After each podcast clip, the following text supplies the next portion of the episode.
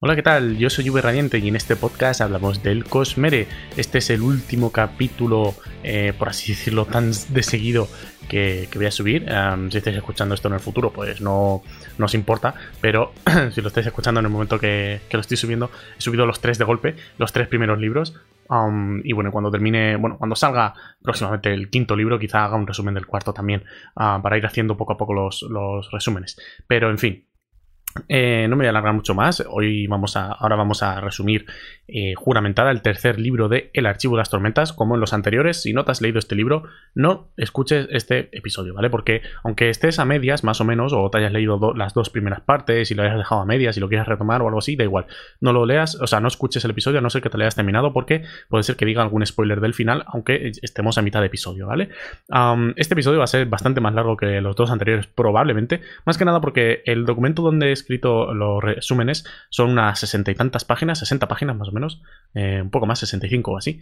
Em, y bueno, los dos primeros libros ocupan unas 25 páginas y de las 25 a las 60 y tantas páginas es solamente de juramentada, es decir, es el libro más ah, que más detalle le he puesto también porque me parece em, de los mejores. Cuanto más avanzamos en las tramas, más, o sea, mejor me parecen los libros. Eh, tengo muchas ganas de empezar el ritmo de la guerra, pero en fin. No me demoro más y eh, bueno, empezamos con el episodio. Empezamos por el prólogo. Bien, en este prólogo, pues al igual que en todos los demás, se nos cuenta la muerte de Gavilar, o de Gavilar, eh, como lo queráis llamar, el hermano de Dalinar, rey de Alezcar, o Alezcar. y bueno, esta vez lo vemos desde el punto de vista de Eshonai, si os acordáis, pues la hermana de Benly, em, está para Shendi, eh, está en el palacio y bueno, pues sin más, está, está por la zona, o sea, hay una fiesta y tal, y es invitada, ¿no? Como, como invitada para Shendi. Amaram le comenta eh, que el rey quiere hablar con ella, eh, una, pues se encuentra por el palacio y le, avisa de que quiere hablar con ella. Y bueno, le comenta que eh, el mundo está estancado, por así decirlo, y necesita de un conflicto mayor para ah, obtener progreso, ¿no? Para volver a progresar. Entonces, Shonai se horroriza y pues al saber qué quiere traer de vuelta, por así decirlo, es decir, se entera de que quiere traer de vuelta a sus dioses, pues, y al pueblo que abandonaron mucho atrás, pues se asusta y pues, se, va. antes de eso, Gavilar le entrega una esfera luminosa negra, eh, en este caso de luz tormentosa negra, por así decirlo, y manda un mensaje al Consejo de los Cinco, que, eh, si como bien sabéis, pues es un consejo donde se reúnen los líderes para para que recuerde quiénes eran y eh, que despierten, ¿vale? Luego, pues llegan a los Parasendi, este consejo, llegan a la conclusión de que deben matar a, Gavilar, pues por seguridad, ¿no?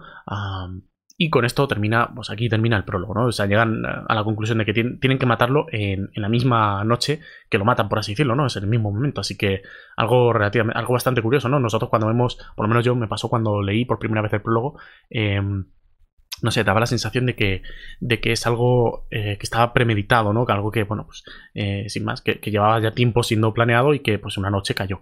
bueno, por cierto, he cambiado un poco algunos ajustes del micrófono que parecía que se escuchaba un poco raro por, muy, por mucha calidad que tenga. Ah, así que a lo mejor, no sé cómo se estará escuchando, espero que mejor. Poco a poco voy mejorando. así que, bueno, vamos ahora enseguida con la parte 1. Bien, empezamos con la parte 1, la primera parte de este libro, y, eh, bueno, Comentad que solamente pasan seis días desde el final de Palabras Radiantes, ¿vale? Si os habéis leído el libro hace poco o hace ya mucho, da igual. Eh, si os acordáis cómo acaba más o menos, que termina en Uriciru con los caballeros, los primeros caballeros radiantes, Dalinar, eh, Renarin, Kaladin y Shalan. Eh, bueno, pues seis días después de ese evento, Dalinar vuelve a tener una, su primera visión, ¿vale? La primera visión que tuvo desde el inicio de los tiempos, o lo que nosotros creo, o no estoy seguro, pero creo que no lo habíamos visto hasta ahora. pero bueno, gracias a ser un, radiante vinculado al Padre Tormenta, puede acceder a todas estas visiones como y cuando quiera. Así que bueno, más adelante descubrimos que también puede incluir a otras personas en las visiones, ¿no? Que es lo que ah, termina haciendo para incluir a otros reyes y tal, otros, em, ¿cómo decirlo?, políticos y tal. Pero bueno, en fin. Em, esta visión, ah, como digo, es de Colinar en ruinas, ¿vale? La ciudad, su ciudad natal en ruinas. Y bueno, él em, normalmente la visión, eh, perdón, eh, la visión cuando termina, pues se, por así decirlo, el suelo se, cae. Em, pero bueno, él insiste en quedarse hasta el final de la visión. al final de esta ve una luz eh, dorada con nueve sombras. El padre Tormenta las identifica como los desechos, es decir, sprens de Odium. luego poco después, encuentran a Sadeas eh, morido, ¿vale? Sadeas muerto, si os acordáis, lo mata Adolin al final de Palabras Radiantes, bueno, pues lo encuentran muerto en un pasillo y pues Dalinar le dice a Shalan y a Renarin que practiquen con sus poderes para eh, encontrar eventualmente más radiantes, ¿vale? O sea, les dice, hay una pequeña reyerta con el tema de la muerte de Sadeas, pero en fin, sin más, luego Dalinar les dice que en ese mismo capítulo, que practiquen con sus poderes para poder encontrar a más radiantes. Luego comenzamos con los flashbacks, que en este libro es eh, o son del pasado de Dalinar. Como vemos más adelante, un personaje bastante, eh, bueno, eh, como un pasado bastante turbio, ¿no? llegan a una aldea en la que Dalinar ordena que eh, saquen a la gente, por así decirlo, sí, que, saquen a la gente de, esta aldea, pero que no la saquen, ¿vale? Con dos es. Es decir, ordenan que evacúen, que evacúen eh, a esta gente, que la saquen de sus casas, pero que no roben, que no violen, que no hagan nada eh, con este pueblo. De hecho, algunos del ejército, como sabías, pues se quedan un poco así desconcertados, ¿no? Como desilusionados. Y bueno, vemos como la emoción con E mayúscula lo llena por dentro, ¿no? Como que entra dentro de él, le, hace pues que consiga matar sin, sin cesar, sin cansarse, ¿no? Ah, consigue matar a su enemigo, a, por quien iban, al jefecillo de la aldea, por así decirlo, al que tenían derecho de gobernar ahí. Eh, pero bueno, un arquero le dispara desde muy lejos, acertándole mm, sin más ni menos que en el hombro, o sea, casi matándolo. Y pues cuando van a por él, decide reclutarlo para su propio ejército. Este arquero, pues un poco así, como diciendo, y si no quiero, pues el otro dice, pues te mataré, así que ¿qué prefieres vivir o, morir? ¿Vivir como un rey o morir así? Así que bueno, termina aceptando, evidentemente. Luego, eh, en el presente, Dalinar y Navani eh, se casan por gracia del padre Tormenta, ¿vale? Es el mismo padre Tormenta el que les casa.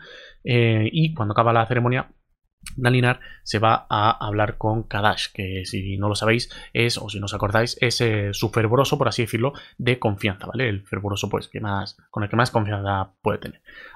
y habla, pues, acerca de los errores de su pasado, ¿vale? su pasado en general, eh, del tema de la religión, bueno, pues ya que su amigo fervoroso eh, no está muy de acuerdo con el tema de decir que su propio dios ah, o con el dios al que él admira, crea y debe su vida prácticamente, mm, que el Dios Todopoderoso pues está muerto, ¿no? Entonces, pues no, les hace eh, bastante gracia en general a los fervorosos, pero menos aún a su buen amigo Kadash. Ah, luego entramos ah, directamente con Kaladin, que pues llega a Piedralar, su pueblo natal, y em, entra en la mansión de Rosón. Eh, todo esto quizá os pueda parecer un poco extraño, ¿vale? Porque yo cuando estaba resumiendo esto, mmm, pensaba que las cosas eran al revés, así que me parece muy interesante tener un resumen como esto para ver cómo eran las cosas realmente, con qué orden, porque eh, yo pensaba que lo de, la, de pasaba después de encontrarse con los Parasendi, pero no, pasa así. Entra primero, o sea, lo primero que hace es llegar a Piedralar, entra en la mansión de Rosón, que es el único sitio donde había luz, ¿vale? Todo lo demás estaba razonablemente destruido o no, o estaba inhabitado. Y bueno, él reconoce a algunas personas del pueblo, pero ellos le reconocen a él. Pues imaginaros a Caladín, que se fue siendo un chaval y ahora pues tiene barba, pelo largo, está cuadrado, es un hombre, ¿no? tiene además un, glifo de, esclavo en la frente, en general, un, una chaqueta de, oficial, etc. Bueno, se encuentra con su padre también y con su madre. y eh, ah, termina apareciendo también. Y bueno, pues Cal le mete un, puñetazo en la cara diciendo que, bueno, estás por mi amigo Moas, o sea, como en, nombre de su amigo, porque murieron sus abuelos por culpa de Roson.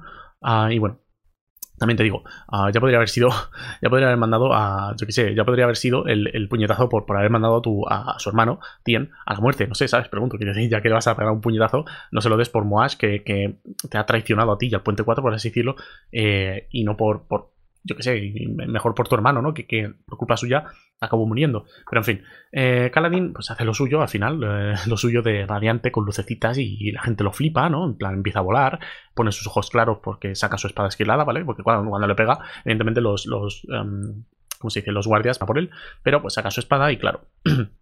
se quedan flipando. Luego se encuentra con Laral, la chica con que le gustaba, y vemos que estaba también más madura, ha crecido, y él dice que siempre quiso volver a salvarla, pero bueno, pues ella eh, se enfada un poco y comenta que está muy feliz ahí, y pues se enfada con él por los prejuicios que pueda tener, ¿vale? Por, como, digo, por sus prejuicios de sucio, ojos oscuros. lo de sucios eh, ojos oscuros lo, he incluido yo, ¿vale? Eso no se lo dice. Pero en fin, Kaladin también conoce a su, a su hermano, Eh, su hermano pequeño. Esto será importante de cara yo creo que al futuro del, del es segurísimo. Em, el tema de que tenga un hermano pequeño. un nuevo hermano pequeño, qué putada. En fin, eh, se produce luego otro asesinato en, eh, asesinato en Uriciru. Em, bueno, esta vez del ejército de Sebarial, y pues es una copia exacta de la muerte de Sadeas. Así que los demás, bueno, la gente en general piensa que hay un asesino en serie que anda suelto porque pues usa la misma técnica que para matar a Sadeas. Luego encontramos otro flashback de Dalinar, como siempre, en el que, pues bueno, lo vemos cómo está en, en, la grieta, cómo entra en la ciudad y pues mata al alto príncipe Tanalan.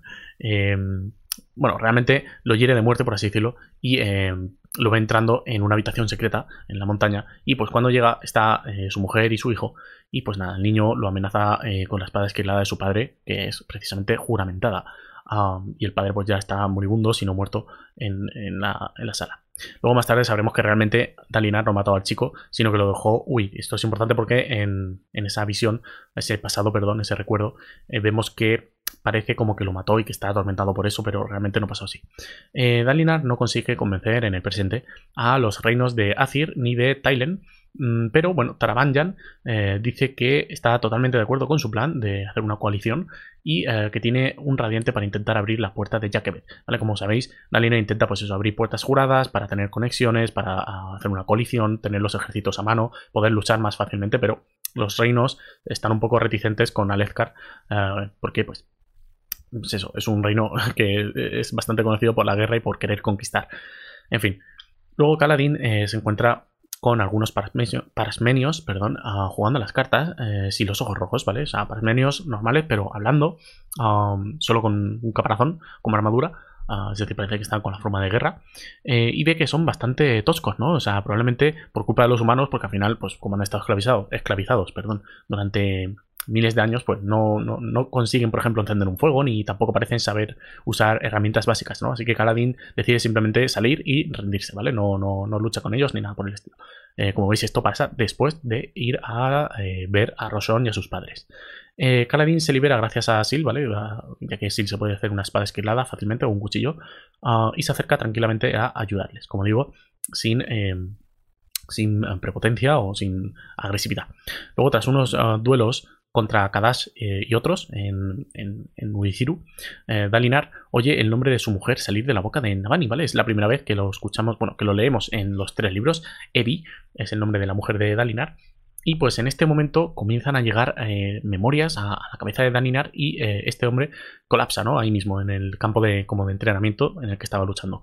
Em, Luego mm, empezamos a ver a Shalan después de tanto tiempo.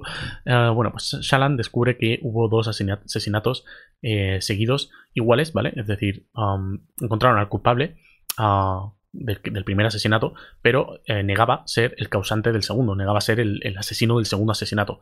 Ah, entonces, pues aquí empezamos a ver que hay cosas extrañas, ¿no? Eh, muere Sareas, muere otra persona con la misma forma, ah, luego muere una chica, creo que era una mujer ahorcada o algo así que, lo mata a su marido, pero el segundo eh, no, o sea, es como raro, ¿no? Bueno, volvemos con otro flashback de Dalinar y pues vemos que están todos cenando, eh, cenando y Dalinar conoce por primera vez a Evi y al hermano de, esta chica, de su mujer, que son los dos de Iri y pues bueno, tiene una armadura esquilada que es la que por la que se casarán con Dalinar para unir pueblos, por así decirlo, ¿no? Luego, eh, Shalan comienza a usar a sus, entre comillas, soldados, ¿vale?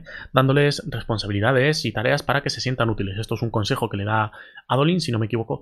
Em, y bueno, pues tiene como a unos eh, redentores, no sé cómo decirlo, los que iban, que eran bandidos y se les perdonó las deudas y tal. Bueno, pues siguen a Shalan, es su líder, por así decirlo, y claro, ella los tenía ahí en plan, bueno, en un barracón, sin hacer nada, y pues empieza a darle como órdenes y cosas para que estén ocupados.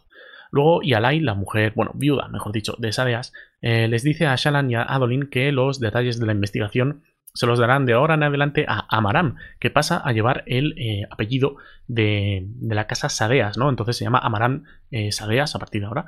es como que está casado, pero no, con Yalai. Ambos quedan bastante sorprendidos por ver que una rata, una rata tan grande, de nuevo, incluso después de ser desacreditado, ¿vale? Pues Yalai confía en él yo ya te digo, no, nunca supe, nunca pensé que una rata llegaría tan lejos. Em, pero bueno, es lo que pasa, ¿no? Dios los cría y ellos mismos se juntan. Ah, pero bueno, Kaladin eh, reserva un búnker con privacidad. Em, puesto que, bueno, sabe que eh, vendrá una alta tormenta gracias a, Silfrena, a Sil, Y bueno, pues Kaladin habla con el vacío Spren de, que está guiando a los parmenios y le pregunta cómo es que sabe que se acerca una alta tormenta. Y bueno, él solamente comenta que lo intuye, pero el Spren, ah, el vacío Spren, saca una especie de sonrisa picana, ¿no? Como que sabe que algo hay.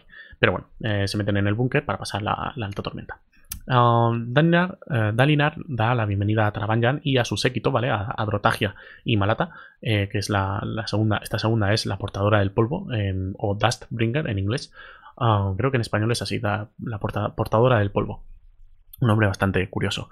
En fin, Shalan le cuenta luego un cuento a Patrón, ¿no? En un teatro de Uriciru, eh, mientras están andando, y crea una ilusión ah, e incluso un público, ¿no? y bueno, el cuento em, es más o menos interesante porque luego más adelante lo contaría, eh, se lo contaría Sagaz, creo, pero em, cuando termina este cuento, eh, está representación se da cuenta de que había alguien entre el público y pues persiga esa especie de cosa porque no parecía ser una persona, se movía raro y no llega a tiempo, ¿vale? Entonces cuando se cuela en una habitación, pues poco después Isna eh, de los sangre espectral, ¿vale? Es una miembro de los sangre espectral, le pide a ella ser su pupila, ¿vale? Después de toda la persecución, pues se la encuentra y dice que quiere ser su, pupila, le pide que sea su maestra. Em, luego volvemos con Dalinar, que pues vemos que se ceba por la emoción en una batalla y mata a otro alto príncipe. Eh, esto en una. en una. ¿Cómo se dice? En un recuerdo, ¿vale? En un flashback. Y pues cuando se acaba, cuando acaba de matarlo, eh, se lanza por su hermano y pues se termina dando cuenta, justo antes de matarlo, por así decirlo, que eh, pues, vuelve a sí mismo y se da cuenta de que no podrá ser nunca un rey, porque, porque precisamente se deja llevar por la emoción, se deja llevar por la sed de sangre y pues en ese momento de, locura, eh, por un momento se para y dice, Joder, esto no, yo no puedo ser rey. Volviendo al presente, pues Dalinar se da cuenta de que puede poner a más gente dentro de la visión, de la visión como dije al principio del episodio, y em, bueno, piensa en eh, meter a, la reina Fen de Tailena para pues eh, intentar convencerla de una manera más firme, ¿no? Porque al final por vínculo caña y por texto es bastante más difícil. Todo el mundo sabemos que es más difícil convencer a alguien por texto que en persona. Pero en fin, aquí también me surge una duda y es con temas de world building, ¿no? Eh, y es si, la tormenta va de este a oeste ah, y tú te encuentras, por ejemplo, las llanuras quebradas, que está más o menos al este, ¿no? Justo más o menos cuando empiezan las... No al momento de que empiece la, la tormenta, pero sí que estás bastante al este, ¿no? o por ejemplo Nueva Natanatán, que esta sí que está muy muy al este, está justo en la costa. ¿Cómo metes en, la visión, ¿vale? A alguien de Sinovar, por ejemplo, o de Azir, que está un poco más al oeste. Está como. Azir está como en la mitad del mundo, más o menos, del planeta. Ah, bueno, del planeta, del mapa que tenemos. Y Sinovar está al opuesto, a, lo más al oeste posible. Em, entonces, si están a miles de kilómetros y tarda, además sabemos que, no llega a, la tormenta no llega a todas partes al mismo tiempo ni con la misma intensidad, es decir, en Sinovar casi ni se nota y en y en Natanatán y bueno, en general en los países del este eh, llega con mucha fuerza y además pasa, o sea, llega antes, ¿no? Así que esto es una duda que quizás sería interesante preguntarle a Brandon, ¿no? Porque, por ejemplo, um, para meter a alguien de Sinovar que llega tan flojita la tormenta, que es solamente una pequeña lluvia, eh, no sé, podrían entrar de la misma forma, tan fácil, ¿cómo, cómo sería? Eso sería bastante curioso, ¿no? ¿Qué, pensáis vosotros? Si sabéis algo o si tenéis alguna curiosidad, alguna teoría, podríais dejarlo eh, o en el subreddit, que en el primer episodio lo comenté, o abajo en los comentarios. Luego, eh, Shalan descubre que, em, bueno, descubre a esta cosa, a este desecho, que sabemos que es un desecho, y em, sigue al desecho hasta un pasadizo que lleva a unas escaleras escondidas en la pared. Baja junto a Adolin y el puente 4 y pues abajo luchan contra unas sombras creadas por el desecho Re Sephir, ah, que bueno, consigue ser es ahuyentado o ahuyentada, según como lo queramos ver, por Shalan cuando va a tocarlo. ¿no? Eh, después de toda esta lucha, pues descubren que el pilar donde estaba instalado, por así decirlo, el desecho, está hecho de gemas talladas perfectamente, ¿vale? Gemas perfectas, que valdrían eh, una millonada. Es decir, toda la torre en sí vale como eh, varios reinos en temas de, de dinero. Shalan cree que el desecho se fue debido a que temía ser atrapado de nuevo, por así decirlo, por un tejedor de luz, ¿vale? Descubre más o menos, o al tocarla y tal, al tocar el desecho, descubre que este desecho fue encerrado por un eh, tejedor de luz. Entonces, al, temer ese encierro, ese nuevo encierro, pues el desecho parece que escapa eh, como, como puede, ¿no? Luego vemos a Kaladin, eh, que termina escapando, por así decirlo, de su custodia, y custodia entre comillas, ah, después de pelear con un par de fusionados, ah, ¿vale? Es decir, Kaladin llega, termina ah, llegando al sitio al que van los parasmenios, por así decirlo, y, eh, bueno, lucha contra un par de fusionados y se va. Al final termina volando y se va. eh, pelea un poco y se va. Es Sil la que le dirige de vuelta a Uriciru. Luego, eh, cuando en Uriciru de nuevo, Kaladin todavía no ha llegado, pero em, la que sí que llega es Jasna, ¿vale? Que Jasna, pues por fin ah, aparece en Uriciru. Y aquí acaba la parte 1. De los interludios, ¿vale? De, estos primeros interludios, lo más importante es que unos fervorosos comienzan a estudiar el lenguaje antiguo, ah, que esto es importante para más, más adelante, em, sobre todo por, bueno, lo comentaré más cuando llegue si me acuerdo. Em, y luego también que Bentley está con, con el Spren Ulin o Ulim, según como lo queráis llamar, eh, buscando a Eshonai hasta que la encuentran eh, muerta en los abismos, evidentemente, como recordáis, en el final de Palabras Radiantes, Adolin la tira por, por un abismo y uh, Ulim le dice que coja las esquirlas de, su hermana muerta y bueno, pues esto es un, horror para, para Belly, que ya sabéis que los parmenios pues no les gusta eh, tocar a sus muertos, prefieren dejarlos y, ya está, dejarlos tranquilos por así decirlo. Y luego también eh, vemos que, eh, como se dice, se esconde un pequeño spren, o sea, hay un pequeño spren, ¿vale? Que brilla como una especie de, bolita de luz y vemos que pues está escondido por ahí y se esconde en, con Belly comienza la parte 2 y eh, Jasna le comenta a Shalan que eh, ella, o sea, que tiene la habilidad de ir a Shadesmar y eh, por eso pudo salvarse, ¿vale? Igual que Shalan también puede entrar por ser una tejedora de luz. Ah, sin embargo, parece ser que regresar es más complicado de lo que parece. Nosotros ya sabemos que se puede regresar gracias a las perpendiculares, perpendiculares de, a ver, perpendicularidades, perdón, de honor. Ah, y pues no son tan fáciles de encontrar o de activar, ¿vale? Hay eh, algunas perpendicularidades, ah, ah, bueno, también de, cultivación, hay, está en los picos come cuernos, pero bueno, no es tan fácil de encontrarlas o de saber que están ahí o de cómo funcionan y tal, porque evidentemente si no, si no vas a menudo. Así que nada, eh, luego vemos que Dalinar habla con Fen en la visión, que consigue meterla adentro, y bueno, pues pensando que tras hablar en persona conseguirá hacerla entrar en razón.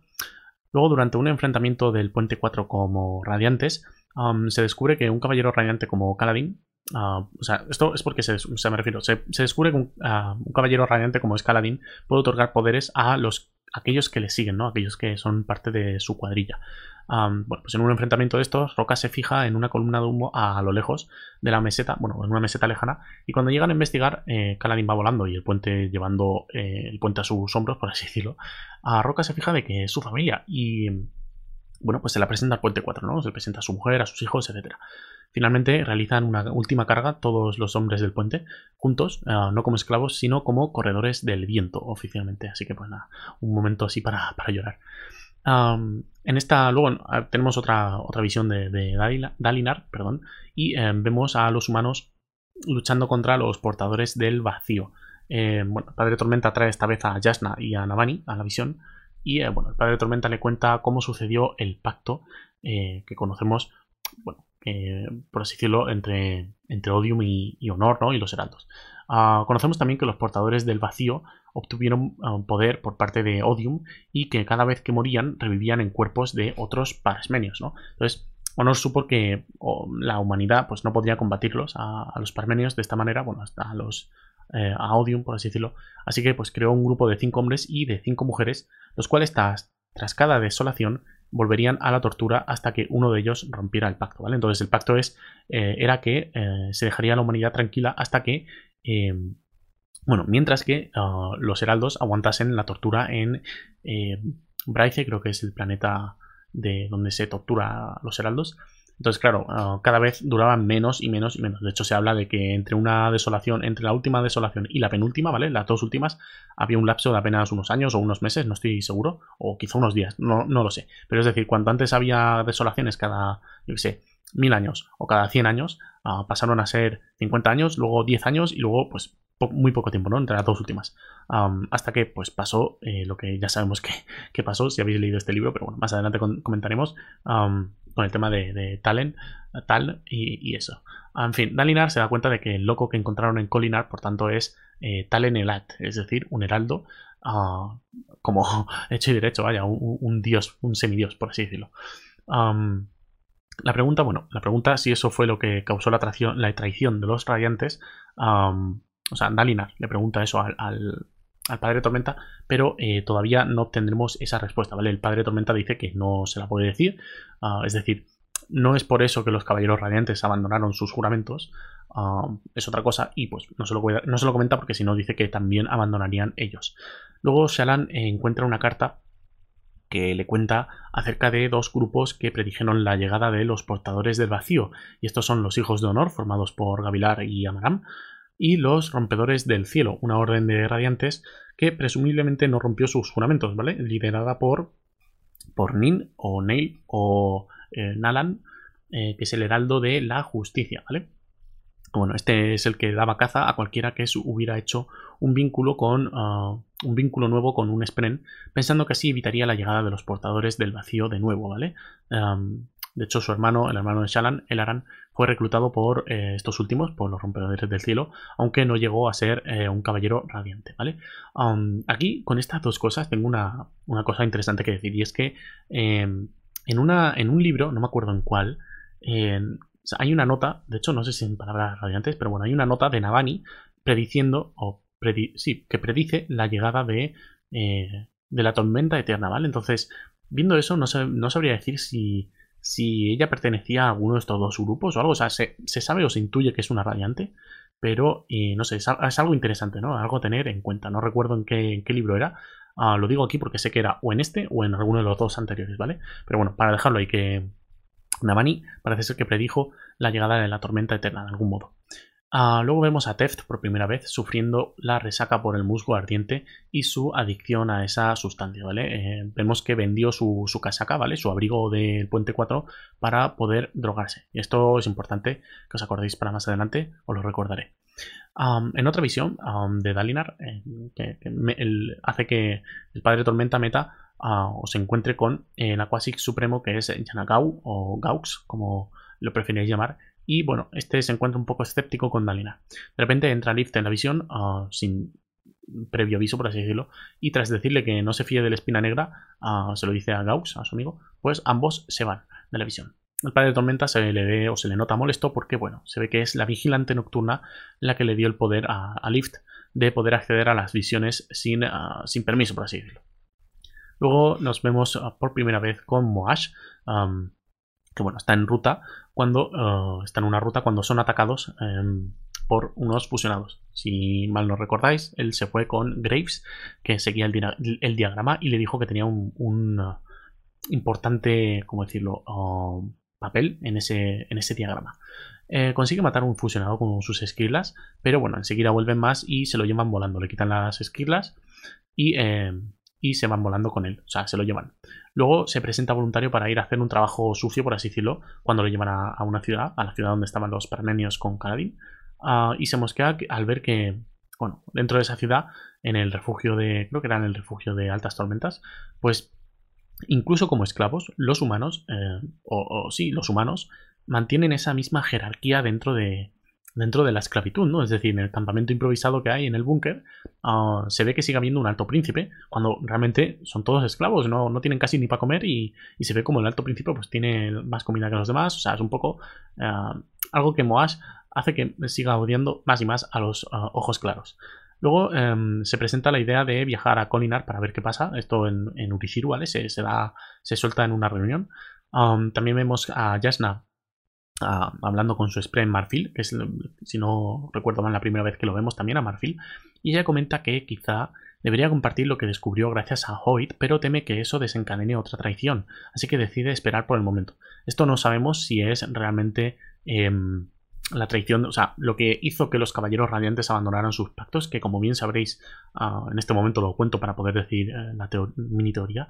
Em, bueno, los caballeros radiantes abandonaron por, eh, en parte, porque se dieron cuenta de que no eran los verdaderos dueños de Rosa, ¿vale? No diré mucho más por si no os acordáis o lo cuento ahora más adelante en, detalle, que al final del libro se dice, evidentemente. Pero, claro, eh, luego también el padre de Tormenta, cuando se conoce eh, ese dato, también dice que no es lo único por lo que abandonaron los, juramentos. Así que veremos si esto que dice Navani, ¿vale? Em, esto que dice que ha descubierto gracias a Hoy, eh, es la otra parte del puzzle, ¿no? Por la cual los ah, radiantes abandonaron sus juramentos. Como digo, no sé si sale en el ritmo de la guerra o en otro libro, porque no me lo he leído todavía, ni siquiera Downshard, así que, ah, bueno, veremos a ver.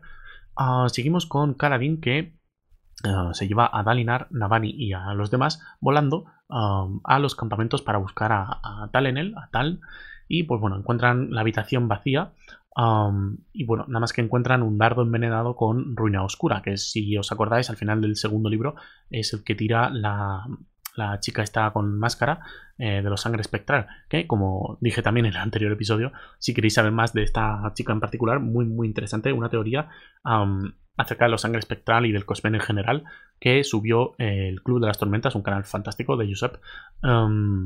bueno, sin más, tenéis el, vídeo por ahí.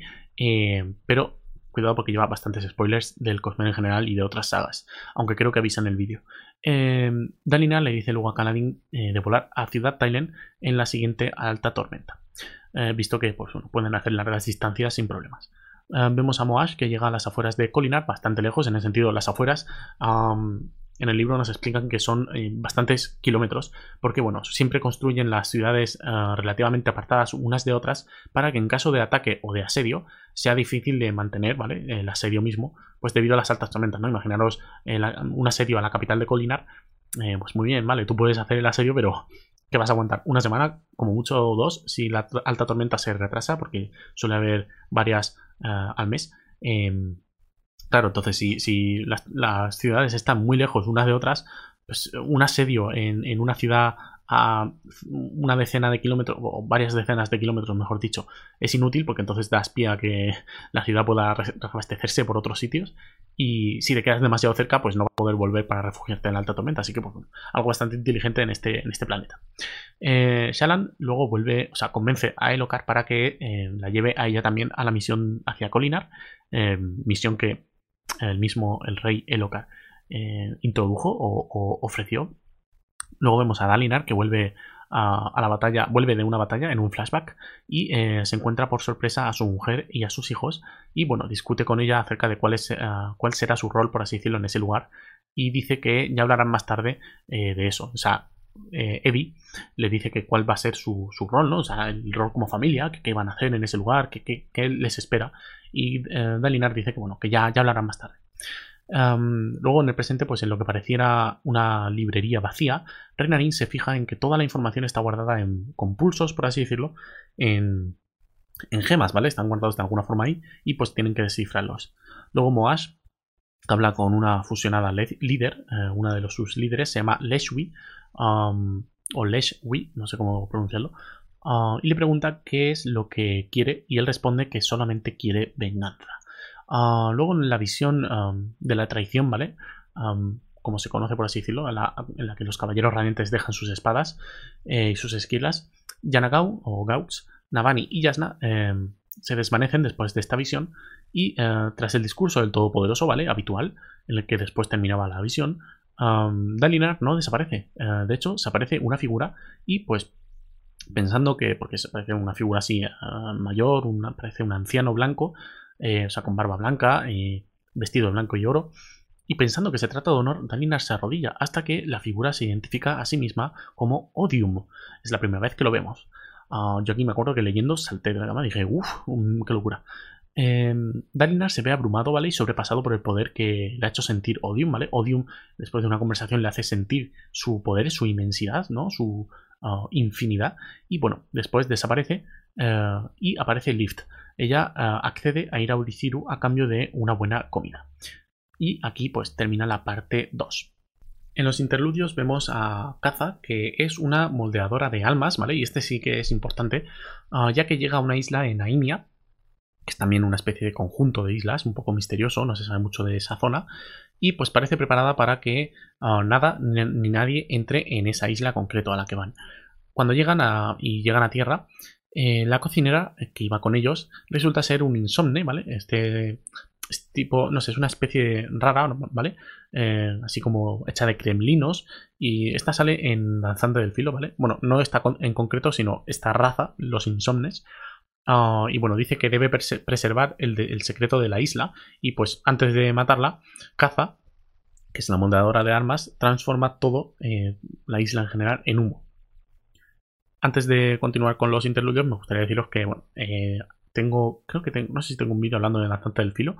Ah, no lo sé, pero también hay un vídeo por ahí de El Club de las Tormentas hablando de los insomnes, por si queréis saber más de ellos, eh, bastante eh, interesante. Son básicamente una raza muy poderosa, no sabemos casi nada de esta raza, pero sí que sabemos que eh, incluso los heraldos les tenían miedo, ¿vale? Esto es algo que se dice en Danzante del Filo, incluso los heraldos tienen miedo de ellos porque pues no, los, no pueden con ellos, hasta ese punto, así que veremos a ver qué más ah, podemos saber de esta, esto, de esta raza, ¿no? En el siguiente interludio, Tarabanyan llega a la conclusión de que deben apoyar la, coalición de Dalinar para luego matarlo y hacerse con el poder, puesto que no podrán derrotar a Odium según el diagrama. Así que bueno, usarán el Spren de la radiante Malata para eh, espiar e intentarán salvar todo lo que puedan. Eso es lo que dicen. Luego eh, Benly en otro interludio, espera a la tormenta eterna junto a otros oyentes, pero bueno, ella no se deja finalmente, eh, no deja finalmente entrar al fusionado que debía entrar en su cuerpo y eh, de hecho cuando ve a sus amigos los nota distintos y es porque han sido sustituidos por eh, espíritus de fusionados, así que por así decirlo sus amigos han muerto en, parte, ¿no? Y hablando de parte, pues empezamos la parte 3, con Dalinar que llega a Ciudad Tailen por la puerta jurada. Bueno, y se sorprende del nivel de destrucción de la ciudad, ¿vale? Fen eh, decide hacerles un tour por, ella, que está un poco, pues, está bastante derruida, ¿no? Por el tema de la tormenta eterna. Ah, como bien sabéis, pues la mayoría de ciudades, si no todas las ciudades de, de estaban enfocadas en contra de la tormenta, eh, de la alta tormenta, para pues eh, evitar destrozos. Y claro, la alta tormenta viene justo al revés. Ah, durante la guía, Nalinar se prepara y termina peleando. bueno, perdón, se separa del grupo y termina peleando con el hijo de Fen para demostrar que él no quiere hacerse con el poder, que si quisiera podría hacerlo como pasó con, el, con Elokar al final del libro. Sin embargo, ve que lo que ha impartido es todavía más miedo y desconfianza hacia él, porque claro, se deja, si, si no os acordáis, en la pelea se deja eh, desangrar, por así decirlo, o sea, se deja clavar la espada eh, para poder tumbar a su enemigo. Eh, y luego, bueno, a su enemigo, a su adversario, y luego se quita la espada y se cura a sí mismo. Entonces, pues, la gente pues lo ve un poco todavía más desconfiado y con más miedo que antes. Así que bueno, decide hacer algo, un acto que realmente importe y reconstruye una parte del templo destruido, haciendo honor a su, em, por así decirlo, su intención que es la de unir, ¿no? Eh, el forjador de vínculos al final lo que tiene que hacer es unir. Luego manda llamar a Renarin para que cure a los heridos, porque bueno, se siente estúpido por no haberlo hecho antes, sabiendo que podía hacerlo su hijo. Y eh, Fen termina accediendo a la, coalición y promete ayudar a, convencer a, los de Azish. Eh, bueno, a los Azisianos. Eh, luego el equipo de Kaladin y Elokar vuelan hacia Colinar y cuando llegan se cuelan usando disfraces de luz eh, cortesía de Shalan, que si os acordáis, pues el de Kaladin era un poco gracioso, ¿no? Era un poco así como amorfo. luego dentro de la ciudad se fijan que los Sprens tienen formas raras y en general la ciudad parece como distinta, ¿no? La gente disfrazada de Sprens por las calles, como una situación un poco rara, ¿no? Un ambiente raro. Ah, van a la casa de la sastrería de Adolin, eh, que los acogen a todos, ¿vale? O sea, van como a ese lugar seguro, que es el que ofrece Adolin, ya que parece que el, ah, palacio no es una buena opción. De hecho, trazan un plan para infiltrarse en el palacio y entregar un mensaje a la mujer de Elokan, a Ausedan, a la reina. Y bueno, pues Shalan eh, se disfraza de mensajera para ir. Ah, les cuenta que eh, también tiene una segunda identidad como Velo. Es la primera vez que, la gente lo sabe, o que empieza a saberlo la gente. Cuando llega al palacio, la cuchillan, ¿vale? En el momento de entrar, eh, dice que tiene un mensaje y la cuchillan, pero mantiene su vida al límite para, a duras penas, ah, para no levantar sospechas, ¿vale? Con la luz tormentosa, para no brillar demasiado. Entonces se mantiene lo justo con viva. Poco después, ah, cuando la meten en la habitación con más cadáveres, huye hacia la sastrería de nuevo.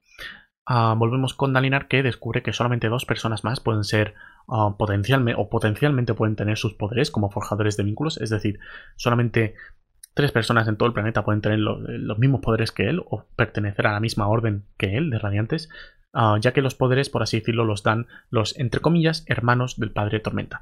Em, de esto se conoce o se teoriza que es una, bueno, que una es ah, conservación, perdón, em, no, conservación, no, cultivación. Conservación es de, otro planeta.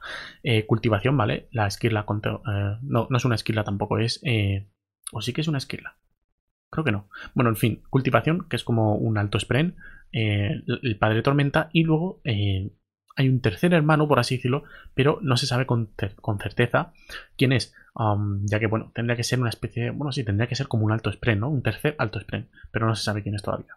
Entonces, bueno, sabemos que solamente habrá o podría haber tres de ellos. luego les da al puente 4 la espada de honor, ¿vale? que consiguieron por parte de Seth para que sigan practicando mientras Kaladin no está en, en Uriciru.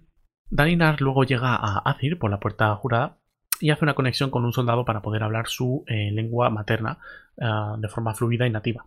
Quedan bastante sorprendidos por todo lo que hace, aparte de eh, todo lo que han leído ah, preparado por Navani y por Yasna, ya que bueno, es un país muy burocrático que lo que realmente les impacta es lo bien escrito que esté un documento. Luego cuando acaban eh, y están de vuelta en Uriciru, pues Noura, la acisiana, que es como, por así decirlo, la que estaba llevando la conversación, le comenta que esperaban más a un animal de guerra y sangre que lo que han visto. Entonces, pues le agradece eso.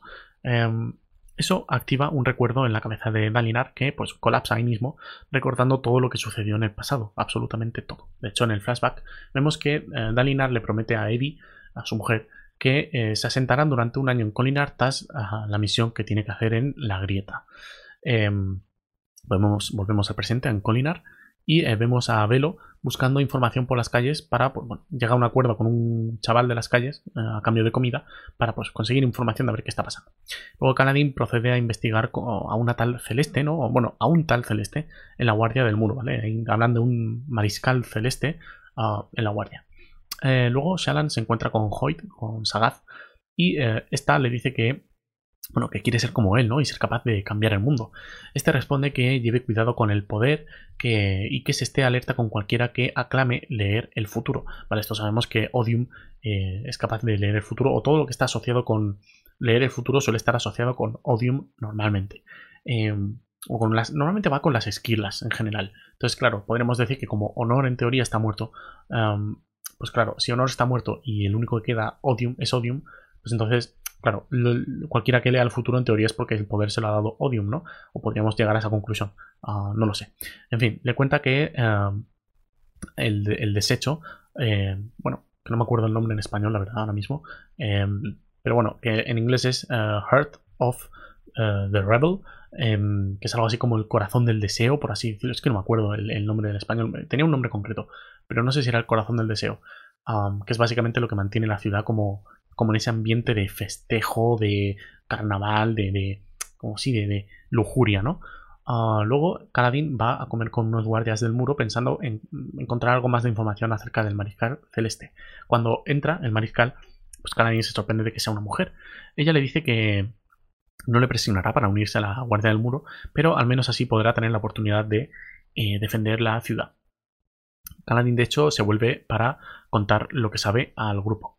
Eh, luego tenemos otro flashback en la grieta y eh, ven una caravana saliendo de la ciudad, ¿vale? Pero no le dan más importancia, simplemente eh, Dalinar pasa de ella. porque sabiendo que van a estar asediando ya, no le importa que salga una caravana así sin mucha importancia.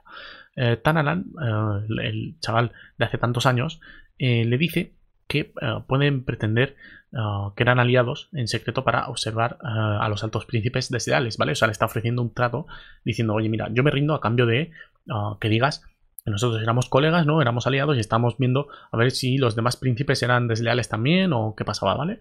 Eh, entonces dice, más o menos empieza a estar de acuerdo, pero eh, Tanalan, el alto príncipe este, le dice que la caravana era de Sabeas. Y Dalinar pues vuelve rápido al campamento Em, cuando le dicen que efectivamente había un portador de esquilada en dicha caravana. Entonces, pues decide eh, ir él mismo a verlo, debido a que podría ser peligroso, y eh, le dice a Evi que le mande un mensaje al rey, a Javilar, para que no se fíe de nadie y que quizá la grieta pueda ser tomada sin sangre esta vez, eh, pensando en esa mini coalición o mini trato que han hecho ellos dos. Luego, para conseguir llamar la atención del culto eh, y ganar una invitación, esto volvemos al presente, perdón, en Colinar, eh, Velo em, y Baza, eh, su compañero, su líder, entre comillas, de los desertores, roban una caravana de comida para dársela al pueblo. Esto para, como digo, em, conseguir una invitación al palacio, ¿vale? Por parte del culto, con C mayúscula, que es como se llama a este grupo de, festejeros.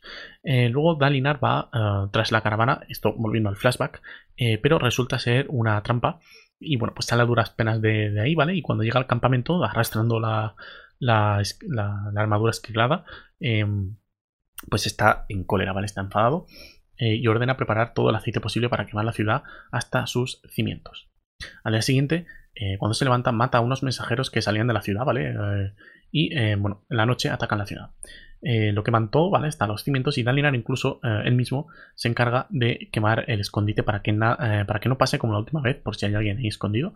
Entonces, pues luego hay una pelea con Tanalan, con el alto príncipe, y pues este último, cuando está ya pues, machacado, le cuenta que Dalinar le dice que se ha encargado de su sitio favorito, de su escondite, por así decirlo, y el alto príncipe este, el Tanalan, se ríe diciendo que todo el mundo sabía eh, que eso pues lo usan como una mazmorra, o sea, todo el pueblo, toda la, ciudad sabe que eso es una mazmorra, una prisión, desde que se descubrió el truquillo de esconderlo en la montaña.